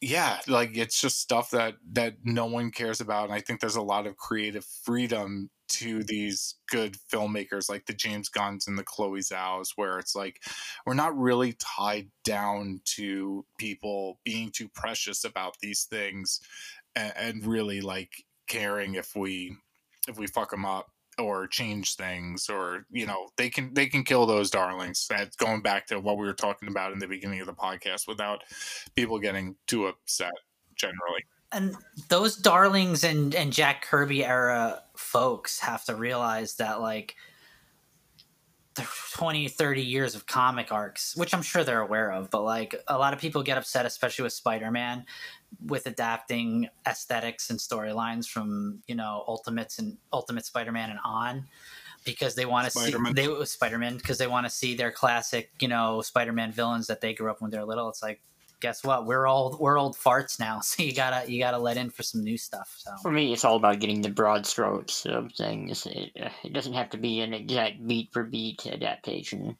Uh, of these things. Uh, I mean, speaking about beat for beat adaptations, have any of you guys read the Age of Ultron comic book? No, I know, I know that it's nothing. The film did not adapt anything but the name from it. Yeah, yeah, I I haven't read it. Uh, it's I'm, I'm sure I will at some point as I'm getting reading. Uh, Steve Rogers would say, "I'll put it on the list." You yeah. can skip it. You can skip it. Um, okay, okay, that helps. It's not. That it's helps. not very good. Huh? Um, it's relatively new. It's from an era of Marvel that I really like, and I'm kind of fond of the Marvel Now era, which I really do dig. Or like 2012 ish Marvel is kind of like my shit. Like after AVX, like I was like all in, and I love the creative teams. Um, it's a time travel story, um, and the main characters are Sue Storm and Wolverine, and um, it's weird. It's weird. Um, but knowing Phase Two was leading up to Ultron was very exciting because we had gotten the cosmic baddie with Loki. Um, we knew cosmic stuff was coming, especially coming off of Guardians of the Galaxy, like getting back to Earth and having the Avengers basically reckoning with the Avengers and kind of sowing the seeds for the beginning of phase three so well, especially in hindsight, um, where it's kind of the beginning of the friction. Um, Ultron being a direct kind of um, ramification of you know what Tony was going through in Iron Man three. Um, I, I was really excited for this movie. Chance, you were kind of going on before about how you you know you really didn't enjoy this movie when you first saw it. Like for context, my old and shout out to this comic book store. If you guys are, if any listeners, fellow Beyonders, if you're in New York State, Fourth World Comics and Toys in Smithtown, New York, is the best comic book store in the Northeast of the United States. And John it's, would it's know. One, so I, I, would. I go to all of them. I love. It was my old genuinely like. Yeah, yeah, I would know. I would know. Um, it's the best. Um, Scott Schneider, it's his regular comic book store. Fucking Peter David's been going there for fucking 20, 30 years. Uh, Charles Soule goes there now. It's like where the comic book guys go to get their comic books. But they used to have um, fan and and member screening. So like if you had a pull list from Fourth World, you could buy tickets to a movie on opening night. Um, and I did it with Force Awakens. I did it with um, Age of Ultron was the first one. I remember being at that Thursday screening um, with all the guys from the comic book store and like I, I was so happy during that movie. Um, it, it was kind of like everything that I wanted think I knew how to set my expectations, and a lot of people were going into it like they wanted to be one upped by this Avengers, and I was kind of thinking like more in the Empire Strikes Back vein as like I don't necessarily want to be one up, but I want to see kind of the continuation of the larger arc at play. And I think uh especially in hindsight now, Age of Ultron really holds up on that promise as being the the kind of like middle child. Does that make sense? Yeah, definitely. I think one of my big issues with Age of Ultron, and it's my fault at the time, is you remember in 2014, and I remember the I remember the uh, video for it, as Kevin Feige said, on a random Tuesday at a movie theater, where they announced, you know, Captain Marvel, Black Panther, and they also announced Infinity War Part One and Two. That was a good Tuesday. It was great. That was a good but Tuesday. They, they announced the Inhumans too. they did, which I I hate that that went to the wayside because I wanted I want a Black Bolt, a proper Black. Me too. Bolt, I wanted Vin Diesel. Yeah, that's neither here nor there. playing him, by the way, Chance probably. oh God, that's neither here nor there. But I think because they announced Infinity War one and two, I lost a lot of interest in Age of Ultron as like, oh, well, everything's going to be fine in this movie because they have to get to the movies that really matter. That's where something's going to end or begin. It's not going to be this. This is filler. So mm. I think when when that was announced, if they hadn't announced those two films, I think I could have looked at it a lot differently. Yeah. But since they did, I was like, well, I mean, this is just something something to do on a Thursday, and it'll be you know epic, but what's what are we going to lose or gain? Yeah, nothing. I mean, but such is the secular nature of this kind of serialized storytelling. You know what I mean? Oh yeah, yeah, yeah. And like I said, my headspace was a little different back then. I, I was a lot more cynical, I guess. Same as a as a younger kind of nerd, which I that's why I try to give a bit of leeway to younger nerds. I'm like, okay, you're still growing, you'll learn. It's it's not life or death like you seem to think it is. And uh yeah, and just in, uh, during the film, I was like, well, this doesn't have the heart of the first Avengers movie. This this doesn't have that singular epic I'm always angry moment.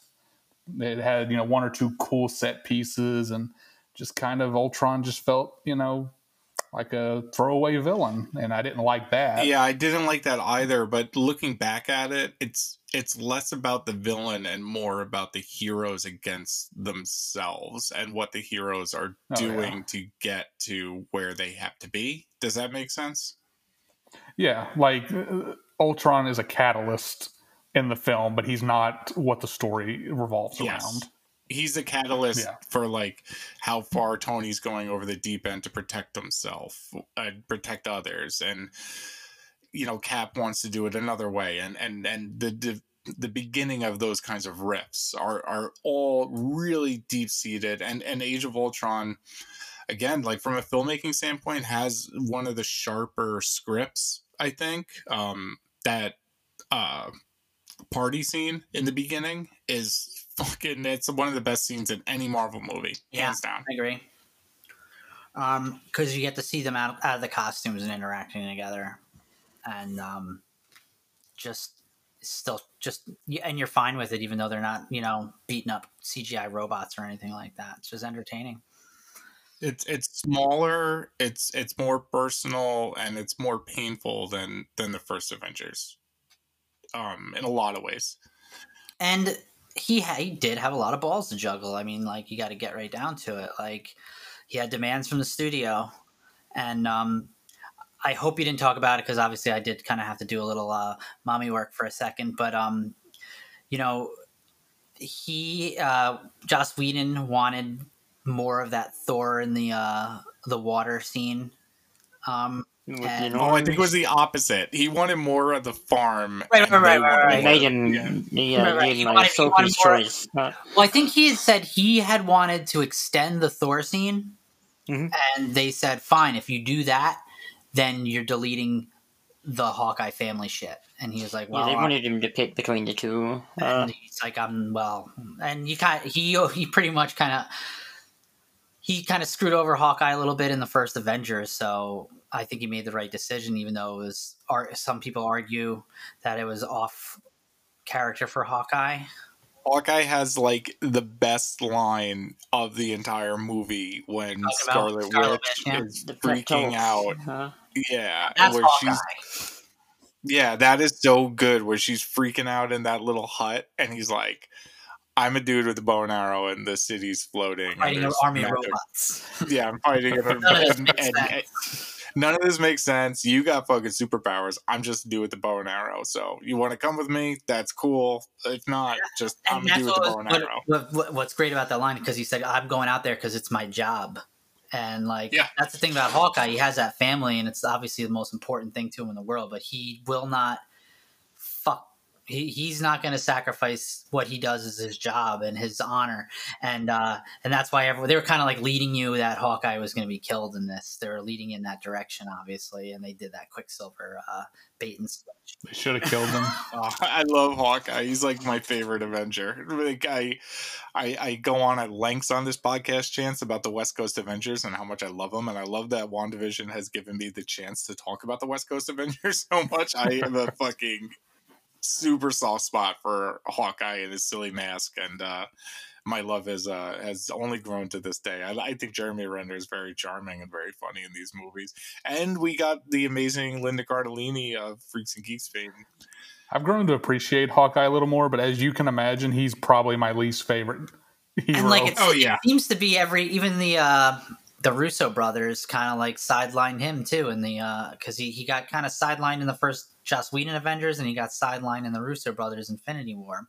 Uh, obviously, they gave a huge him, arc in Endgame. Say, they gave him a great arc and and uh, a lot to do. Probably, probably yeah. I, I definitely appreciated the Ronin arc more than his regular Hawkeye. Yeah, stuff. like he might even he he had probably the next best arc than Tony like after Tony Stark with his family. Like because like everyone knew that that was probably where that was going and how they opened it up pre-title card cold open with the bow and arrow like complete silence no music everyone in the fucking theater went ah like they audibly like gasped because they knew exactly what the fuck was going to happen, and that was devastating.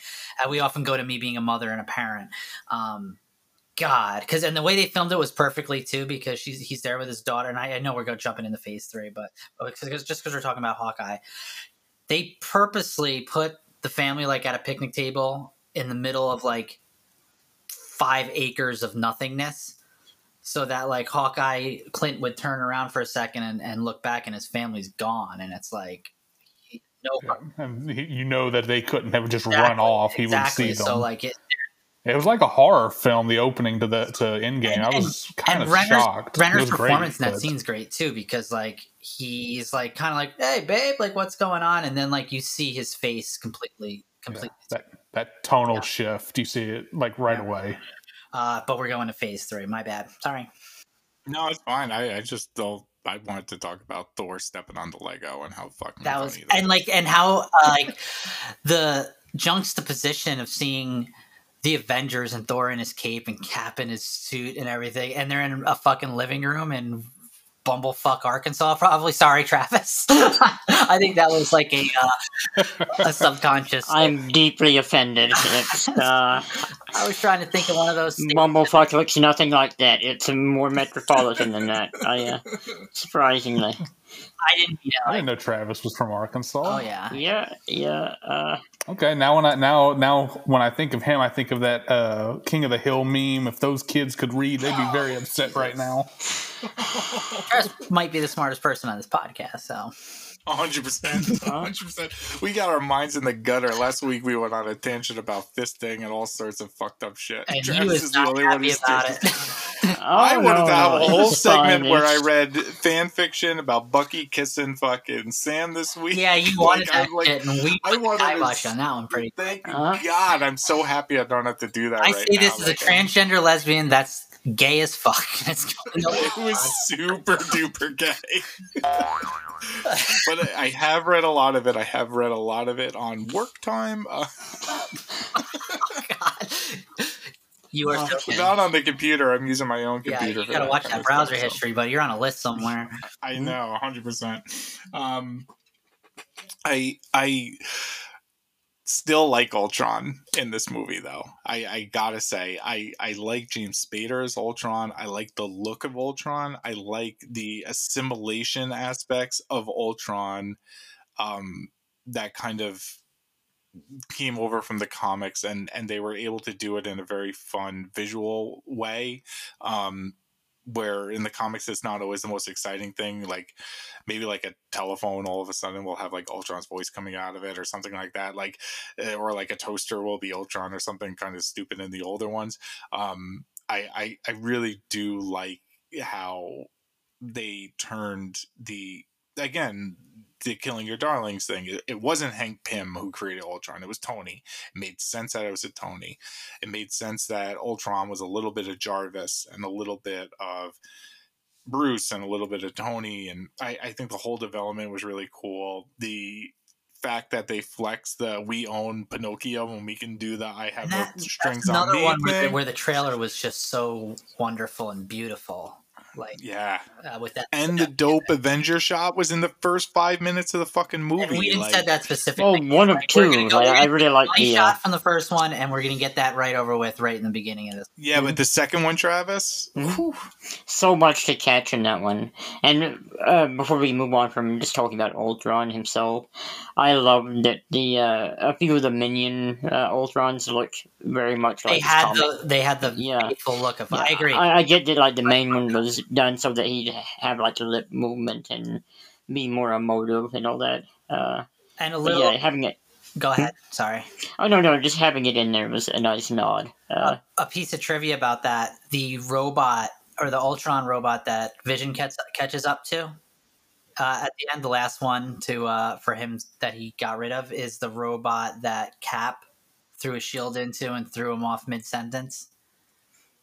oh really? Yeah, a little piece of trivia, but um, Yeah. and, and, Uh, and speaking of, uh, oh well, go ahead. I was just gonna say, um, Spader was uh, Whedon's only choice for Ultron, and I think that I think he was right in that. Hmm. Um, Oh yeah. Yeah, Spader was a great that choice. voice he has is just hypnotic. There's a word for it. I forget what it is. It's just like a, a it's like a hypnotic, calming voice, uh, or it's it's actually for all sounds that are like that. Um, like the, those videos of people cutting bars of soap.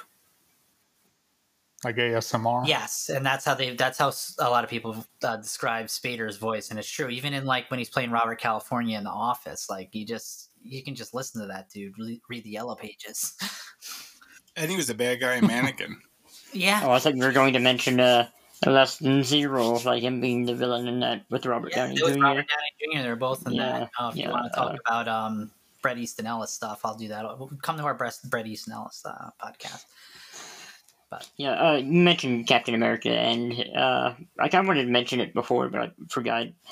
Uh, watching Chris Evans like grow into the role from uh, first Avenger into uh, just with each movie he gets better and better, and like as a very cynical person, like some of the dialogue that he has to deliver should make me cringe at how uh, naive and hopeful it is or whatever, but it Well, uh, just doesn't. It's like this point, though, inspirational. Cap is sort of like he's already completely become disillusioned with Shield, so he's he's on his way. And that talk between him and Tony at the farm, you can already see him going flipping mm-hmm. his uh, his ideology. Well, the specific line that I really like in this movie from him is the uh, the bit where he talks about it. If we lose, we'll lose together. Uh, just the the teamwork and all that. Uh, hmm? The uh, the teamwork and the action scenes too in this movie. Speaking of, uh, I really enjoy like uh, getting to see uh, Black Widow use the the shield a little bit, even. Uh, Right. And one of my favorite costumes for her. Uh, even though, like, having a uh, light up blue lights on a uh, spy suit doesn't make any goddamn sense. But it looks like the chick from Tron. It's cool. So yeah, I, yeah, exactly. That, that, kind of brings me to something that I was very eager to talk. Out of all of Phase Two, it's something I want to talk about, and it's and it's actually something I want to get Chance's uh, opinion on. What did you? And again, I apologize if this was brought up when I was off air for a second. The the romance between Natasha and Bruce. Did we talk about that? What did you think about that, Chance? Uh, I thought it was pretty unusual and kind of out of left field. I get what they were going for. That kind of like we're both, uh, you know, strangers passing in the night kind of thing, and we're alone, and we can relate to each other because we're both monsters deep down inside. You know, I've got red in my ledger, I've got green in my blood, kind of bullshit.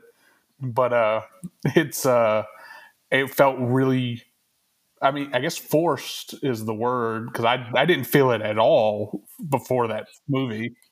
Yeah, I, I don't think it's bad of like people don't give it as much credit. Like they say it, it makes no sense logistically or, or like uh, organically to the story. Like I think uh, not only do I think it makes sense, I think Whedon was already planting the seeds as soon as uh, he was uh, directing the Avengers, and um, I can't remember if I mentioned it in our off air uh, proto episode or the prequel episode. Um, the scene between Natasha, Natasha's the one who goes and gets Bruce in the first Avengers, right? Mm-hmm. Um, and they're in Calcutta and they're talking. Bruce believes that they're talking alone. And, um, you know, he says, What if the other guy says no? And she says, You've been without incident for however long you, you don't you don't want to break that streak and he and it, this is actually a uh, improvisation by Mark Ruffalo using pieces of the set but he's sta- sitting next to an old wooden cradle and he puts his hand on it and kind of rocks a little bit and says the scripted line I don't every time get what I want. And he's looking at a, a baby uh, rocker so meaning like he can have kids. So like and that was an intimate scene between Natasha and Bruce um, and then they have that scene where he turns and Natasha's almost killed by the Hulk. And we learn in between that Avengers movie and the events of this one that Natasha's sort of been working with Bruce and, and Hulk and developing sort of that like tamer uh, relationship where she's the one who does the lullaby with him. So now she has the connection with Bruce and she also has that intimate connection with with Hulk. So I feel like this was not completely out of left field. And, yeah, I agree. I think it's really sweet. Yeah, I, I, I like. I know it's not it's not in the comics, and like you were talking about before, John, it doesn't have to be because like these these this is just like any other new comic run. Like you know, it's it's it's its own universe. It's not Earth six sixteen, even though that's what they called it, Spider Man Far From Home. But um, you're you're allowed to play around with these characters and try different things, and I thought that was a really cool and because they obviously went a different direction where they're maybe planting seeds with Natasha and Clint having being romantically involved, and they gave Clint the family. I think that was great. The the uh, the, the logical other person for Natasha. Yeah, having the two outsiders. It also led to the uh, scene of Black Widow riding Hulk back into battle, which yeah. I fucking love. Hang on, Spider Monkey. yeah, yeah, it's. Uh, uh, and then, of course, uh, the Russo brothers completely abandoned that shit. Too sweet. Oh yeah, yeah, yeah. yeah well, uh, they had him throw a uh, a, cha- a bench, throw a chair, bench. yeah, or a bench when when she died. So yeah, that. He also uh, he they also had him tell her uh, she looked great when he finally meets her in Infinity War. They, they, there was just so much shit they had to cram, cram in there. I, I'll, I'll, yeah, but Daddy yeah, Hulk is fucking hot in Endgame. Yeah, that's another one of your. Yeah. Uh-huh. Yeah, it, it's a weird thing. I don't get it. I don't know where it comes from, but I can't resist it. No, there's. So I don't care. You I'm just gonna, can't I'm turn gonna it try and off, save it for our endgame phase three discussion because there's there's a lot of cool uh, scenes that I liked. Daddy Hulk stuff. Yeah, I Daddy agree. Hulk, yeah. Uh, Yeah. specifically the one in uh, is it Norway or Scotland that they that New Asgard settles in? hmm Norway, Norway. where uh, the Yeah. scene in uh, th- uh, fuck it, I'm already talking about it. When uh, they you know go get Fat Thor, and Bruce makes the mistake of saying Thanos' name out loud, and so obviously Thor has that reaction and kind of grabs. Why'd you say that Well, he name? says it very quietly. He says, "Don't you say that name," and he's pointing at him. And actually, uh, why am I forgetting his name? Martha. No, the Rock. Yeah, the Rock guy. I know the connection. Korg. Korg and Korg stands up behind Bruce, and he's like, "We yeah, we don't say that name." So it's almost like he's getting sort of threatened by two different angles here, and that's where the Hulk personality comes out. You got to watch the scene again. You got to see uh, Mark Ruffalo's face, even though it's CGI or motion capture, looks down at Thor's hand and kind of smirks and grabs it and just uh, and takes it off of him very purposely and whispers, "Take your hand off of me." Please take your hand off. Please take your hand off of me. And it's me. like that was like very threatening. like in assembled the the um the making of WandaVision, there's a decent chunk of it that's kind of dedicated to this is what we were setting up, whether it was with I kind of you know holding on a glimpse for too long or kind of having a take of eye contact last a little bit longer than it should.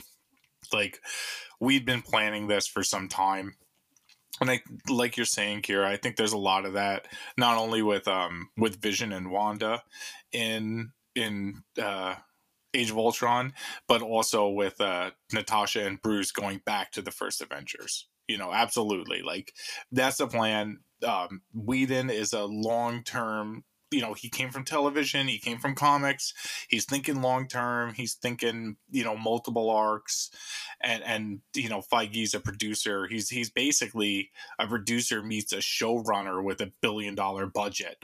Um, you know, it's a weird way to think about it, but that's the fucking industry that not only he's in that he like kind of made. You know, um, and and just you know hold that little glimpse between you know Vision and Wanda when he picks her up um, from Sokovia and flies her away for just a little bit longer. So maybe a couple years down the road we can turn this into something, or have that baby carriage scene and just let it linger a little bit longer. You know, yeah, that, um, I, so we could set it up. that part. Of, you're right, and that that's part of the documentary I did see, and Elizabeth Olsen specifically referenced that, and I have too. The part where Vision busts out of the the cradle, and she like Side note: biggest applause I've ever seen in a fucking movie theater ever was opening night when Vision busted out of the cradle. I mean, that was a great fucking scene. The whole thing leading up to it, them fighting, Thor busting in and bringing him to life. And what's so great is when he pops out of that cradle, Joss Whedon, he sa- he says it in the commentary, like has that shot on Scarlet Witch on Wanda, and she is like.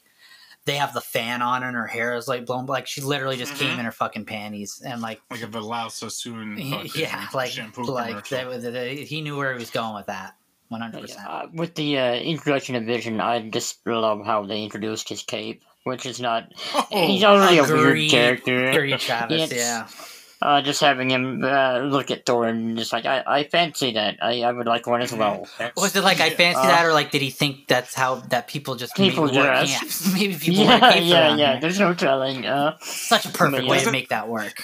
and fancy mirror shot there too. we got where- the, uh, the yes, yes, I know exactly what you're Mhm. talking. about. We'll go, we'll go to that in a second, Travis. But yeah, talk about that, John. Where that was just, when just the mi- the mirror shot where he flies out Yeah. and he's looking at his reflection in the Mhm. in the skyscraper. It's just it's good filmmaking. it was, it was yeah, it was good filmmaking. Uh, uh, what the hell am I?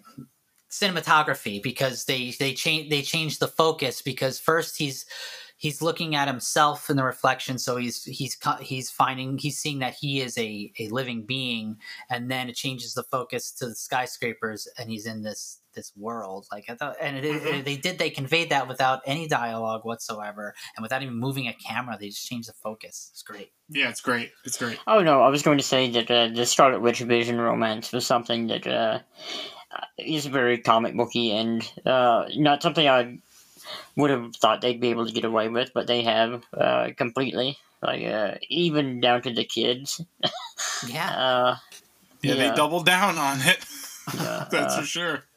Uh, one thing, one person we haven't mentioned yet, uh, Quicksilver. Boner. I actually kind of prefer uh, the MCU Quicksilver uh, aesthetically and just in general. Like neither one of the Quicksilvers is all that close to the comic book version. Uh, Correct. in Yeah, my he's opinion. basically just Marvel's Flash, right?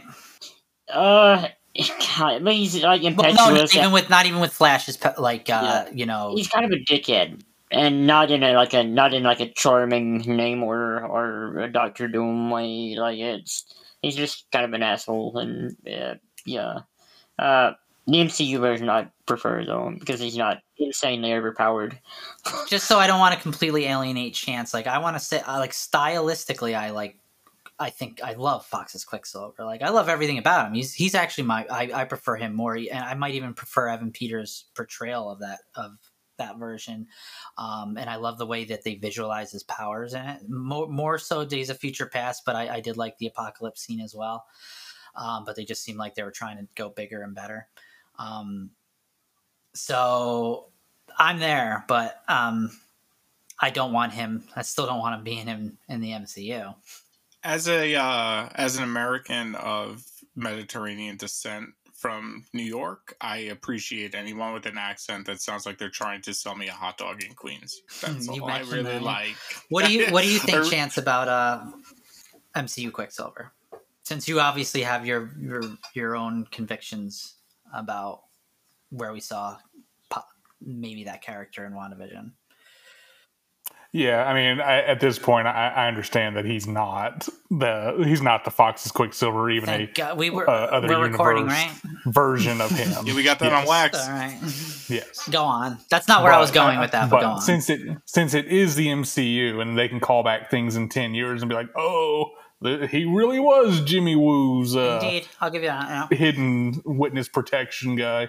But yeah, obviously they they just wanted to do some meta bullshit. Anyway, And make a boner joke. Yes, obviously that was really important. The crux of the hearts. story.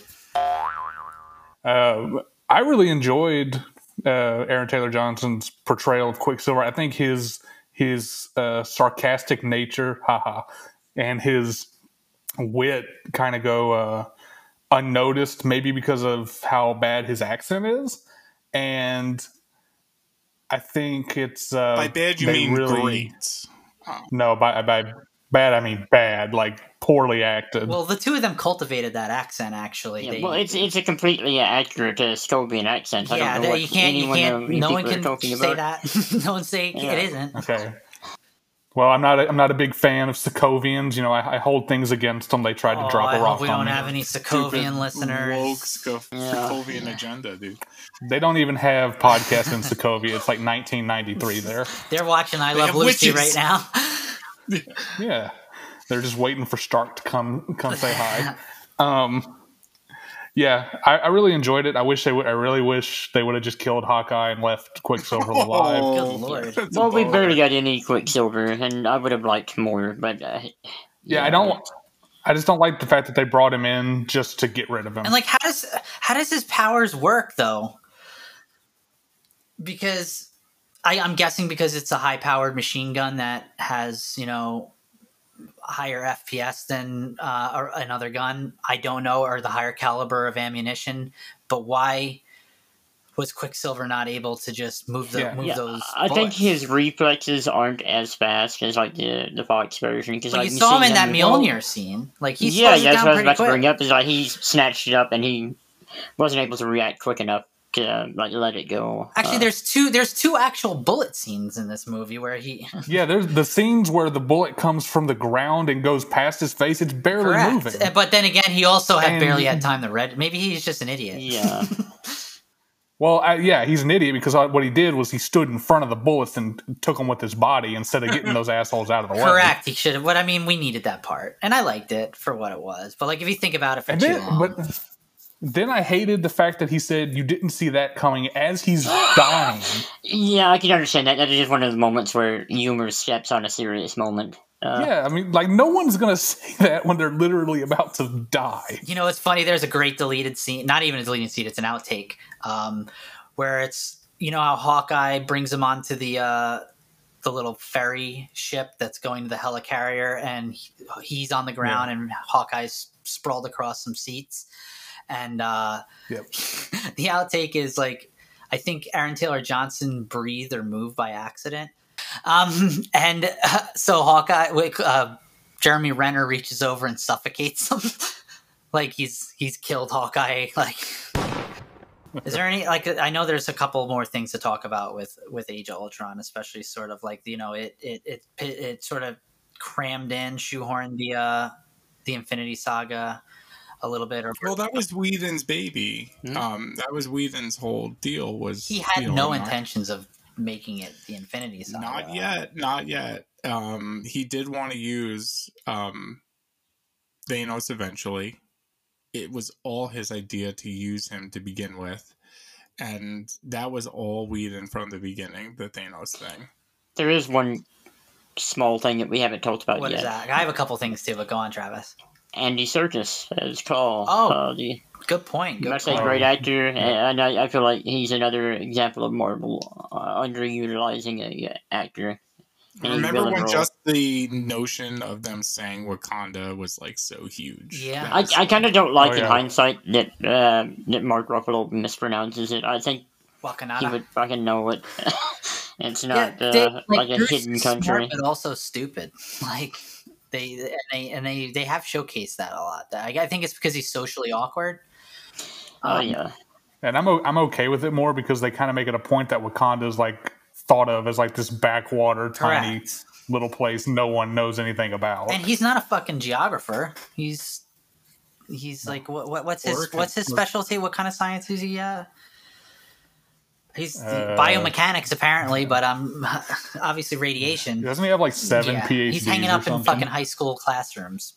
Damn it, Jim! I'm not a doctor. I'm a doctor.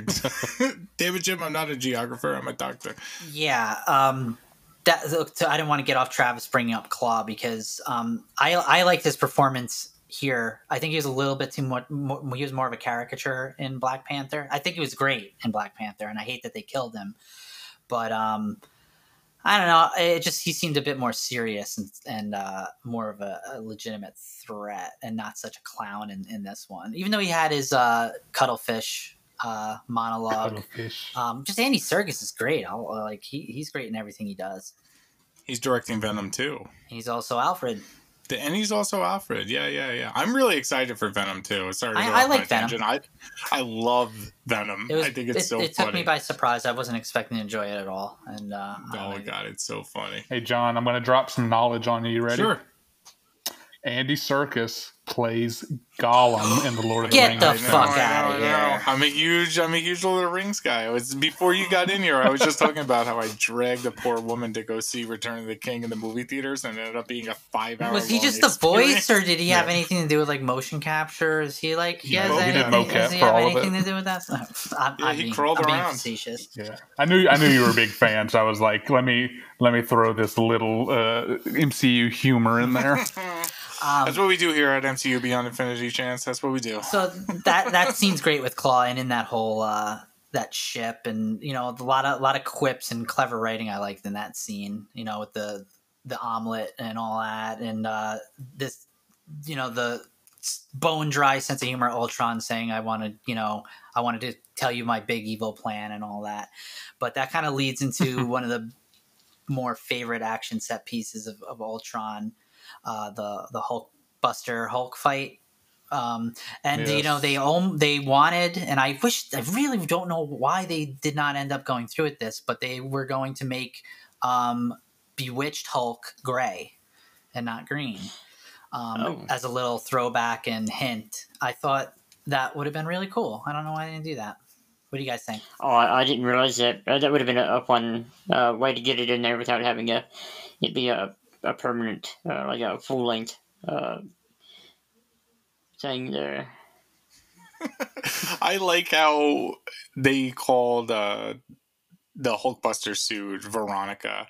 Um, you got it right. Kind of yeah, I got it. I, I, I, I, was I researched it. I didn't come come to that myself, but I've been reading Life with Archie I was a closeted Archie reader for about 20 years. And now I'm like, finally, like, I just fucking, I've been reading Archie for like 20 years. I, I really like Archie comics. I've been keeping up. I've legitimately been keeping up with Archie for about 20 years. And it's like, it's getting like good now. So like, I'm kind of cool about it. But I did like the little nod to Betty Ross because I feel like Betty Ross is kind of forgotten in Marvel. Like the Incredible Hulk, the, you know, you were talking about how, some of your least favorite Marvel films, Chance. Like it, the Incredible Hulk is is bottom of the fucking. They threw it a bone me. though and brought back uh, Thaddeus Thunderbolt Ross though, and I, I, appreciated that. They did. I did too. And they're bringing back Abomination yeah, Tim Roth I think and She-Hulk. That's, that's, great. They were they actually. Uh, glad you brought that up, Chance. Uh, Abomination was supposed to be a secondary villain in early drafts of the script of this. And oh, really? Yeah. Yeah. So. Hmm. I mean, I love William Hurt. Like, broadcast news is you know a top five all time movie for me. I think he's he's the best. So any any opportunity to bring back, you know. So there's probably still a bunch to talk about with Ultron, but John has made it a good point that we're at three and a half hours already right now. And we still have Ant Man and our closer to talk about. So we do we do have Ant Man to to talk about. Um, which I mean we can kind of brush on briefly. Yeah, I think that's a good um, idea because it's almost it's almost phase three. You know what I mean? Like it was it, it is, was an epilogue. It really is. It really is, and I think there's. I love the Ant Man film and I love the Ant Man franchise, and I'm hoping that with Quantumania, we're going to have some justice kind of served to the Ant Man franchise in terms of getting it out in the spotlight. I feel like they've kind of like been marginalized and gotten like the short end of the stick in terms of release dates and marketing. But Scott was kind of he was the audience surrogate for Endgame, in my opinion. He's kind of the main character in that movie, in my opinion. Um, even though he didn't have like the biggest arc in the MCU, he kind of did in that film. Um, and I think Quantumania is going to get like a full on like here's the next fucking Marvel movie. Like it's they're going to be very proud and championing championing of that movie when it's time for it to be released. Um, they they did not do that with the first Ant Man film, and I think a lot of that had to do with it kind of not not going the way they wanted it to. Ant Man wasn't it supposed to be released in the first phase initially. I don't think the first phase, but I remember Edgar Wright was supposed to do it. Yeah. And it was supposed to be released like in 2014 originally. Yep. I was at the Comic Con where Edgar Wright debuted that footage um, for the, uh, for, you know, his, his, um, his, uh, concept footage basically for Ant-Man and we were all very very sold and the audience was going nuts and and again much like with Patty Jenkins um creative differences whether you got fired or told to leave. You got to play ball. Got, you got to play ball or get out. And I think he was just, there was a bit too much authorship there. Yep, I'm sure that's what it was. Yeah, absolutely. And, and every good ups on Edgar Wright because he's the best and, and, you know, he makes like the best movies. But, um, it's it's hard to think like what would have been. Um, I'm sure the cast would have been the same, and Edgar Wright's still making making checks off of Ant Man because he got a story by and a writing credit. So there's still a lot of Edgar Wright in that DNA. Um, you know, he wrote it with Adam McKay, who we brought up last week as someone who we would like to see eventually helm an MCU film. He's always kind of encircling one. He did Spotlight, right? He did Spotlight. He did Vice. He did The Big Short. Um, yeah, I could, I could definitely see him do something. He's also done Anchorman. You know what I mean? so and like Ricky Bobby, you know, um, he's uh he's a versatile guy, and just you know the cast of Ant Man is is incredibly charming. It's a very by the numbers origin movie, but it's very hard to not be in love with uh, Paul Rudd at the end of a Paul Rudd vehicle, if you know what I Even mean. Even by the first scene, like he's just so he just oozes charming and just lovableness. Mm-hmm. Um, he's he's just so goofy in every in every great way, and I can't wait to mm-hmm. I can't wait to talk about him in in Ant Man and the Wasp because I, I, think uh, I, I, like even though he's they kind of dumbed him down a little bit because let's not forget he's uh, he's an electrical engineer, right, with a master's degree. He is, yeah, yeah. I mean, Scott Lang is kind of a he's a newer Marvel character. Um, yeah, well, I wanted to say that. that did long. what did you think? How did you react when you found out it was going to be Scott Lang and not Hank Pym? I think it was the good choice. I do too. Uh, Hank Pym, Hank Pym's got a troubled history of like domestic abuse and being a. They're never letting him Well, they could have. They could have obviously. And I, I mean, I think I think they, they made him curmudgeonly and abrasive enough. At least they kind of kept that um aspect of the character, even like in his, you know, 70s scene in Endgame. He's a fucking dick. Like when Steve's telling him that like something's with the package, he's like, "Well, bring it up," and he's like, "I'm sorry, I thought that was your job." Like he's fucking dickhead. I mean, Hope Van Dyne is a completely new character. That is correct. Uh, what were they doing with that wig? For the MCU. I yo, Evangeline Lilly is such a smoke show, and like I was a lost guy, and I I I, lo- I, I love that actress. Um, but that little pixie haircut definitely bugged well, me. Well, that was what um, wasn't that Janet's haircut in the original comics. It was. There was a big. There. there. was a big uh, fan casting in my head for like Rashida Jones as Janet someday or something along those lines. You know, someone who could pull off well, that kind of like mount. They were saying maybe uh, Catherine Zeta Jones because maybe she didn't age in the quantum realm. And I thought that was actually a pretty cool idea. But um, yeah, Michelle Pfeiffer looks amazing. Yeah, and there's so, I mean we'll get to clearly that. there is a Banana Republic in the quantum realm somewhere because mm-hmm. she's wearing like a shawl I, and.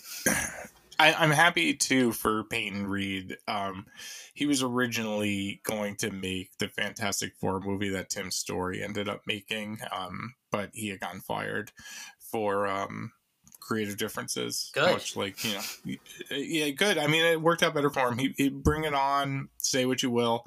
It's it's a fucking charming, fun comedy. Um, he had a pretty good career. I think he made those barbershop movies, which are pretty funny.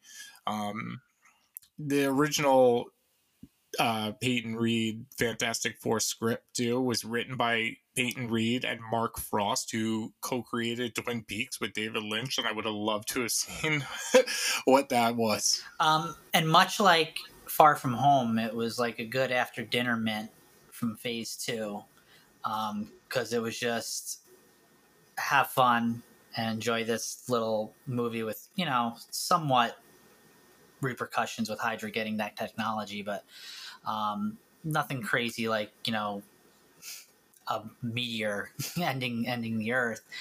No, um, tone it down, smaller scale, and like was, a nice little literally little heist movie, and like obviously his friends are you know they they they stole every scene that they were in, especially Lewis. Uh, what's his name? Michael Pena, who yeah. is just amazing. If you've never seen um, Crash, for the love of God, go out and watch that movie. He'll have you crying. Uh, you were crazy. You're the movie that solved racism. That's like, no, but that that scene with him and his daughter, like fuck you if no, you don't know, cry during that scene. Um, but uh, he's just uh, any any anything that he plays is great. So uh, and, yeah, and Lewis he's is an end of watch too, which is a pretty good movie. Another movie where Michael Pena will make you cry and cheer. Mm-hmm. Yeah. It continues the trend of Marvel getting decent child actors. Uh, I, I generally hate children in film, but they haven't like uh, made me cringe in any of the Marvel flicks, really. Well, poor Cassie's been recast three times now. yeah, yeah, I feel bad for that last girl. I could see that. Uh, yeah. Uh, yeah. It happens. Yeah, it does happen, and uh, I like that uh, Paul or Scott Lang addresses my uh, issue with uh, all of Phase Two when he says the first thing that they should do is call in the Avengers. but I digress. One thing I want to say about Ant Man is uh, that's the only MCU film I did not watch in theaters. Really? I had no interest in it. Yeah, I just come on, Ant Man. I mean, as someone who's not a comic Even book at this, reader, at this point, who, you weren't like you pretty much got to get on board with with whatever they're going to put out. Yeah, because even at that point, it was like, uh, oh, this is just another Earth-based, powerless suit guy. He's not as cool as Iron Man. He's not as intimidating or strong as Captain America. So this, I thought this was going to be the worst. A lot of people did film that they had made, and I was surprised by it. I watched it. I probably watched it a year later, like maybe around Doctor Strange time, November 2016. Speaking of which, that was not by choice the only MCU movie I did not see in the movie theater, unfortunately. The, the one you really should have seen in the movie theater, I, I didn't get to see it. Whatever. Yeah, but uh, it, it's a good film. It's perfectly uh, fine. It's nothing like I'm blown away by, but it was good. Ant Man the Wasp was better.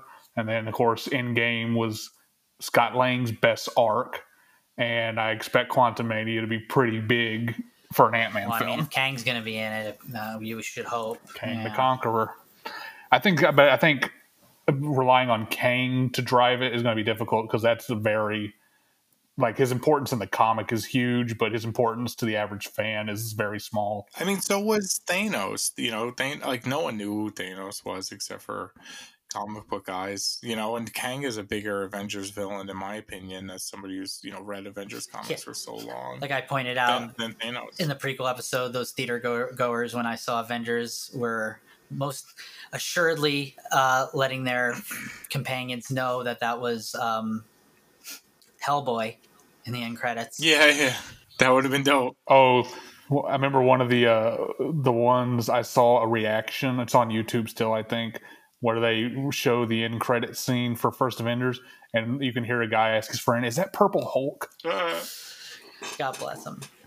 Um, yeah, I was like, I was like educating people in the in the lobby about who Thanos was, and no one was having it. I was like screaming about it, but it I think I wasn't connecting his name. Like I, I, I was like, oh, what the fuck? Who's that guy again? Because again, like I'm gu- even guilty of having to go back and look stuff up again, even though I know the caliber of what Thanos was, but it just cosmic stuff wasn't really my thing when I was reading comics. So but now he's a household name. He's yes. pretty much Grumpy Grimace. We all know who he is. Yeah. Um, yeah. I mean, he's this generation's Darth Vader. Yeah, everyone knows who Thanos yeah. is and can quote him. Absolutely, absolutely. Um, if you want to quote Thanos, and and if you want to. Uh, uh, pretty much talk about anything fucking Marvel related. Uh, phase two, phase three with the future. Go to the MCU Beyond Infinity Facebook group page. Um, if you're there once a week, I will be posting my personal cell phone number. Please do not bother me unless you are calling in for a listener question. Um, you can also email us at MCU Beyond Infinity podcast at gmail.com. We will read it on air and we will play your voicemail that you send me um, on the air and take any listener questions. If you do make it to air, I will send you a free comic book no matter where you live in the continental United States. Chance, I did not have this when you let your uh, question on the air, so I, I do actually have to talk to you after this episode. But um, I'd, I'd rather not talk to you. Perfect, but, um, perfect. I, I was hoping that's what you were going to say. But um, this week, my my buddy um, did, did Chance get John, to plug his uh his his Facebook group? I wanted to make sure that happened. Killing yeah. my momentum, buddy. Listen. I was on a roll. I was trying to wrap it up. I know, but we we have a guest on, and you're talking about our Facebook group. I want to make. I plugged it. Oh, I yeah. plugged it. I plugged it twice. Yeah, he, he, he, got me before it all started, but I'll say it's. Uh, I don't run a uh, Marvel group of any significance, but I do have a pretty large Star Wars group. We have about twenty thousand members on Facebook. You can come check it out at uh, Star Wars: The Last Fan Group. We uh, used to be the Jedi Council group before that went under, and um, yeah, it's a lot of fun. Very positive. We're not here for your bullshit. Count me and, out. And uh, just yeah, yeah. It's not. It's, it's not a group where I'm going to let a lot of stupid debates go down. Sorry, but it is. A, it, it is a lot of fun if you just want to have. Uh, long and nerdy discussions about Star Wars. But this is MCU, so John, I'm back sorry. to you. Thanks, buddy. No, it's all good. It's all good. I was on a roll and then we cut it short, but it's all good. Uh, my friend John. Um, were, were we even recording? John, yeah, we've been recording the whole time. I don't know if I'm recording, by the way, because uh, I don't see a line, but I was going to save that for the end. Um, I am going to play John's voicemail. Are you guys ready? Uh, definitely. All right, ready. Hey guys, what's going on? Thanks for having me on the show. Uh, I got a quick theory question for you. Um, so here it is. In Avengers Infinity War, half the population gets dusted with the power of the Infinity Gauntlet. However, technically still alive, the dusted are able to return to the living. Now, my question is if the dusted were still alive in some sort of way, since, since Thanos was dusted by Iron Man, does that mean that Thanos is somehow able to return as well? What do you guys think? So, shout out to the guy who left this voicemail. This is my friend John. Um, I go to see all the Avenger and Marvel movies with this guy in the movie theaters. Um, he called up, I picked up, um, didn't want to talk, wanted to leave a voicemail. I hung up on him. I let him leave the voicemail, but um, this is an experience that I have sorely, I'm sure we all have been sorely kind of missing uh, over the past uh, year or so since uh, the world kind of ended in 2020. I am so looking forward to going to the theaters to see a fucking Marvel movie with my buddy John. Well, so, I, I, I was going to ask, me and you got to go see WandaVision together, right? Yeah, yeah, we gotta go see one of these, man. We got well, Black Widow. Yeah, we got. to not one. Yeah, Widow. that's what I meant. I meant Black Widow, not one. Yes, come scoop me. We'll do a live reaction in the fucking car. That would be awesome. Yeah, that would be awesome. Well, John was probably gonna have to go too. Oh yeah, of course. I, I do great plans. My wife um, might so, have to come too. oh my god! All right, so we're making it a party. What John is asking is basically do you guys think Thanos is coming back? Um, do you think that it's going to be as a result of um, you know the the snapping. Um, I I think that there is a future for Thanos in the MCU. Um, I was kind of bummed that Endgame didn't get into some of the fun stuff that the Infinity Gauntlet comics got into, where these people who did get snapped away like were living a life inside of like a reality inside of the soul gem and i think it would be cool like in the future if we explored like what happened to these people when they got snapped? Did, did they live a life? Did they just disappear and reappear? Like I, I i'm very curious for that five year gap of characters like peter parker and uh you know and and and black panther. I think there's a multiple multitude of ways that he can come back, whether that be flashbacks. Um, I think we've already seen that he it's it's feasible for him to come back, but they would have to go get the Infinity Stones from the Quantum Realm again, at least to bring him back in the MCU proper, unless they just brought did exactly what happened in Endgame and brought back another multiverse Thanos. Because uh, if people remember, that's the 2006 2014 Thanos from the Power Stone and Soul Stone world or uh, reality that they got those from that came into the MCU reality that uh, that Tony wished away. So using the quantum realm pretty much opens up you know if they want to go back using the quantum realm. That, that's a way uh, if they bring the infinity stones back and he snapping their uh, existence again that's a way. Or just you know even the eternals could maybe show a younger thanos um, or any i think the eternals is 100% going to bring us thanos.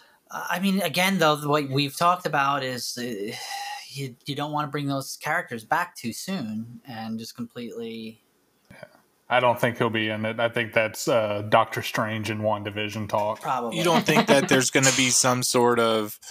I, am sure he'll be mentioned or referenced, but I don't think we. I think if we see Thanos him, if Eternals. we see him, it'll be flashback, and it probably won't even be Josh Brolin. It'll probably be a kid. I think it'll be a flashback. Um, the great cataclysm is is an event that I think we're going to see in the Eternals movie because it's so much of their origin. It's like when um you know the the celestials basically like created like man the deviants and the eternals and then they left and when they came back like the eternals were like kind of slacking off and the deviants had like enslaved mankind and fucking it involves like the fall of Atlantis, and by the end of it, the Eternals are so bummed out that they bounce and they go and live on uh, Saturn's moon of uh, Titan, and and that's you know where Thanos came from, and you know there is this correlation to Thanos's origins with the Eternals, so I think it would be kind of just like an easy way to like acknowledge him being part of it in some way, shape, or form, and the fall of Titan in general. Does that make sense? Sure. Uh, yeah, I think my only problem with that is it's a it's a large gap between showing the origin stories of the Eternals to getting to Thanos. Agreed. Agreed. Maybe in a sequel. I agree. Sequel or spin Also, a no brainer would be if they're going to ever give us Richard Rider's origin. Um, Dick Rider? Boner. the no brainer way is to just show the attack on Xandar that got him the uh, Power Stone. Thank you. You're welcome. Travis, what do you think? Oh yeah, yeah. I'm sure we'll see him again at some point. I'm hoping it's not too soon. Uh, and I don't imagine it will be in another big role. Uh, it'll be like a flashback or something. There's, he's just too big of a character to never see again. Especially whenever these movies are going to go on forever. Yeah, they're going to even long forever. after they stop being good, and they're just yeah. Hey, hey, you shut you shut that shit up. we got a little bit of news this week. You guys want to do it? Yeah, I just feel sure. bad. You're going to be. It's an hour is going to be three o'clock in the morning. I feel terrible.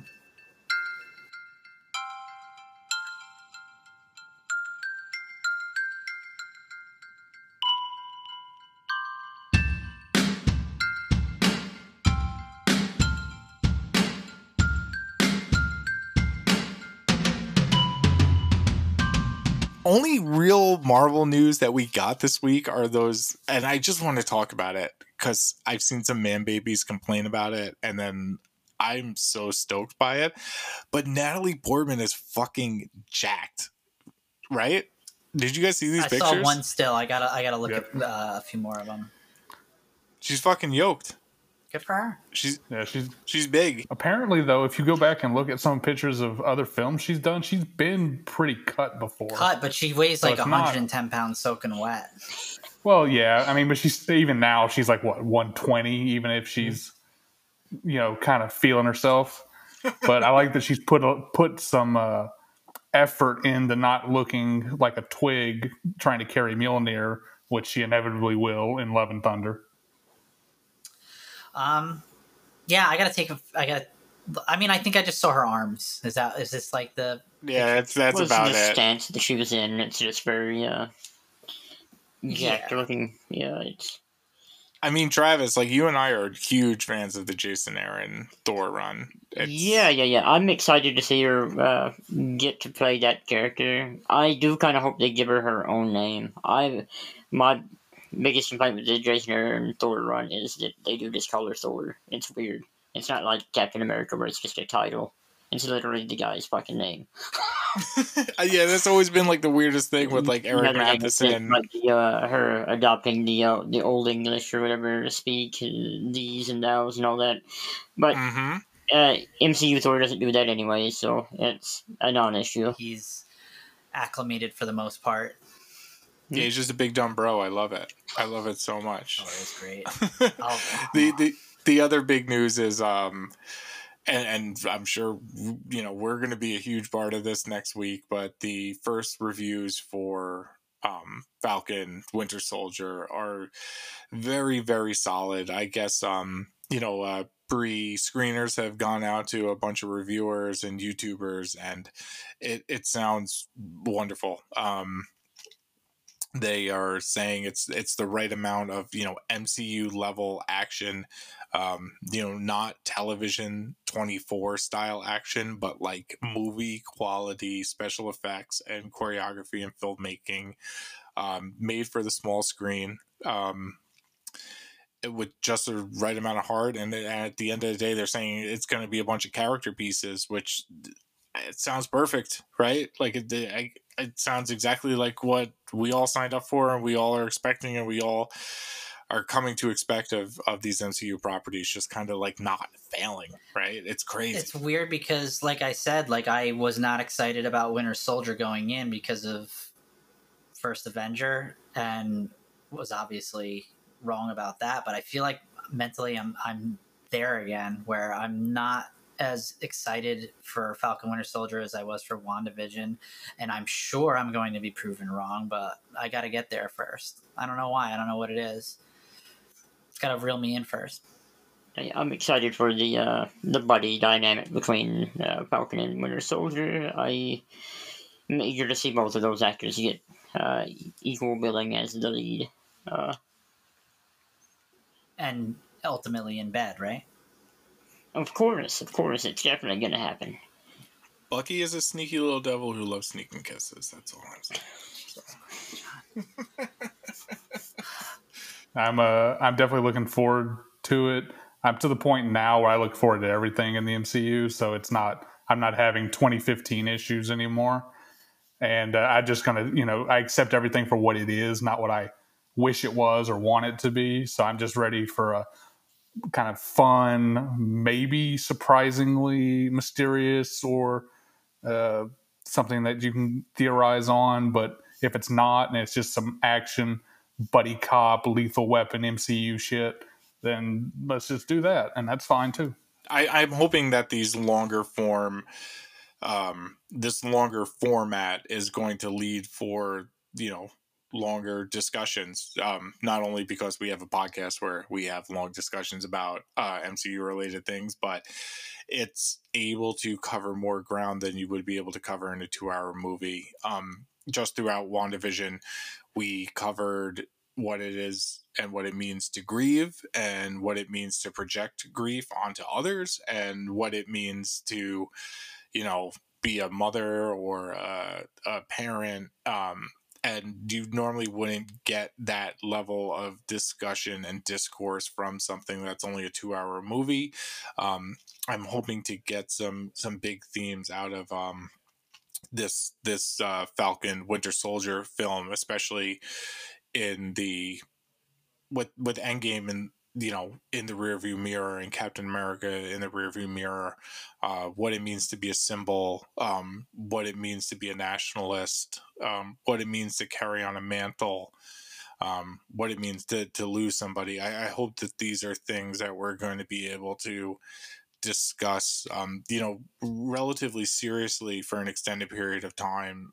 That this show is going to be able to, um, you know, deliver on on that kind of promise um, that that it's you know been given us for for however long we've been getting yeah, I, th- I, think the aspect that I'm looking forward to more than even like Zemo and even the dynamic between them is we're not really seeing much of Russell's U.S. agent in the promotion material, and I want to see what they're going to do with that character. Like it, Jason addressed it, like um, in the scene that we do see of him running out to the football stadium. He says he doesn't think that scene's going to play out too well. He thinks that you know, people are going to realize it's not Steve Rogers, Captain America, and start maybe booing him or something. And I want to see if he's going to have like a chip on his shoulder because I love what's his name, Wyatt Russell, Kurt Russell's son. Yes, yeah, that's right. I, I, love him as an actor. Uh, he he he's good comedic timing, so I imagine that they're going to utilize that. Uh, perhaps in him having a chip on his shoulder um, and living in the shadow of Steve Rogers and nobody, you know, accepting him.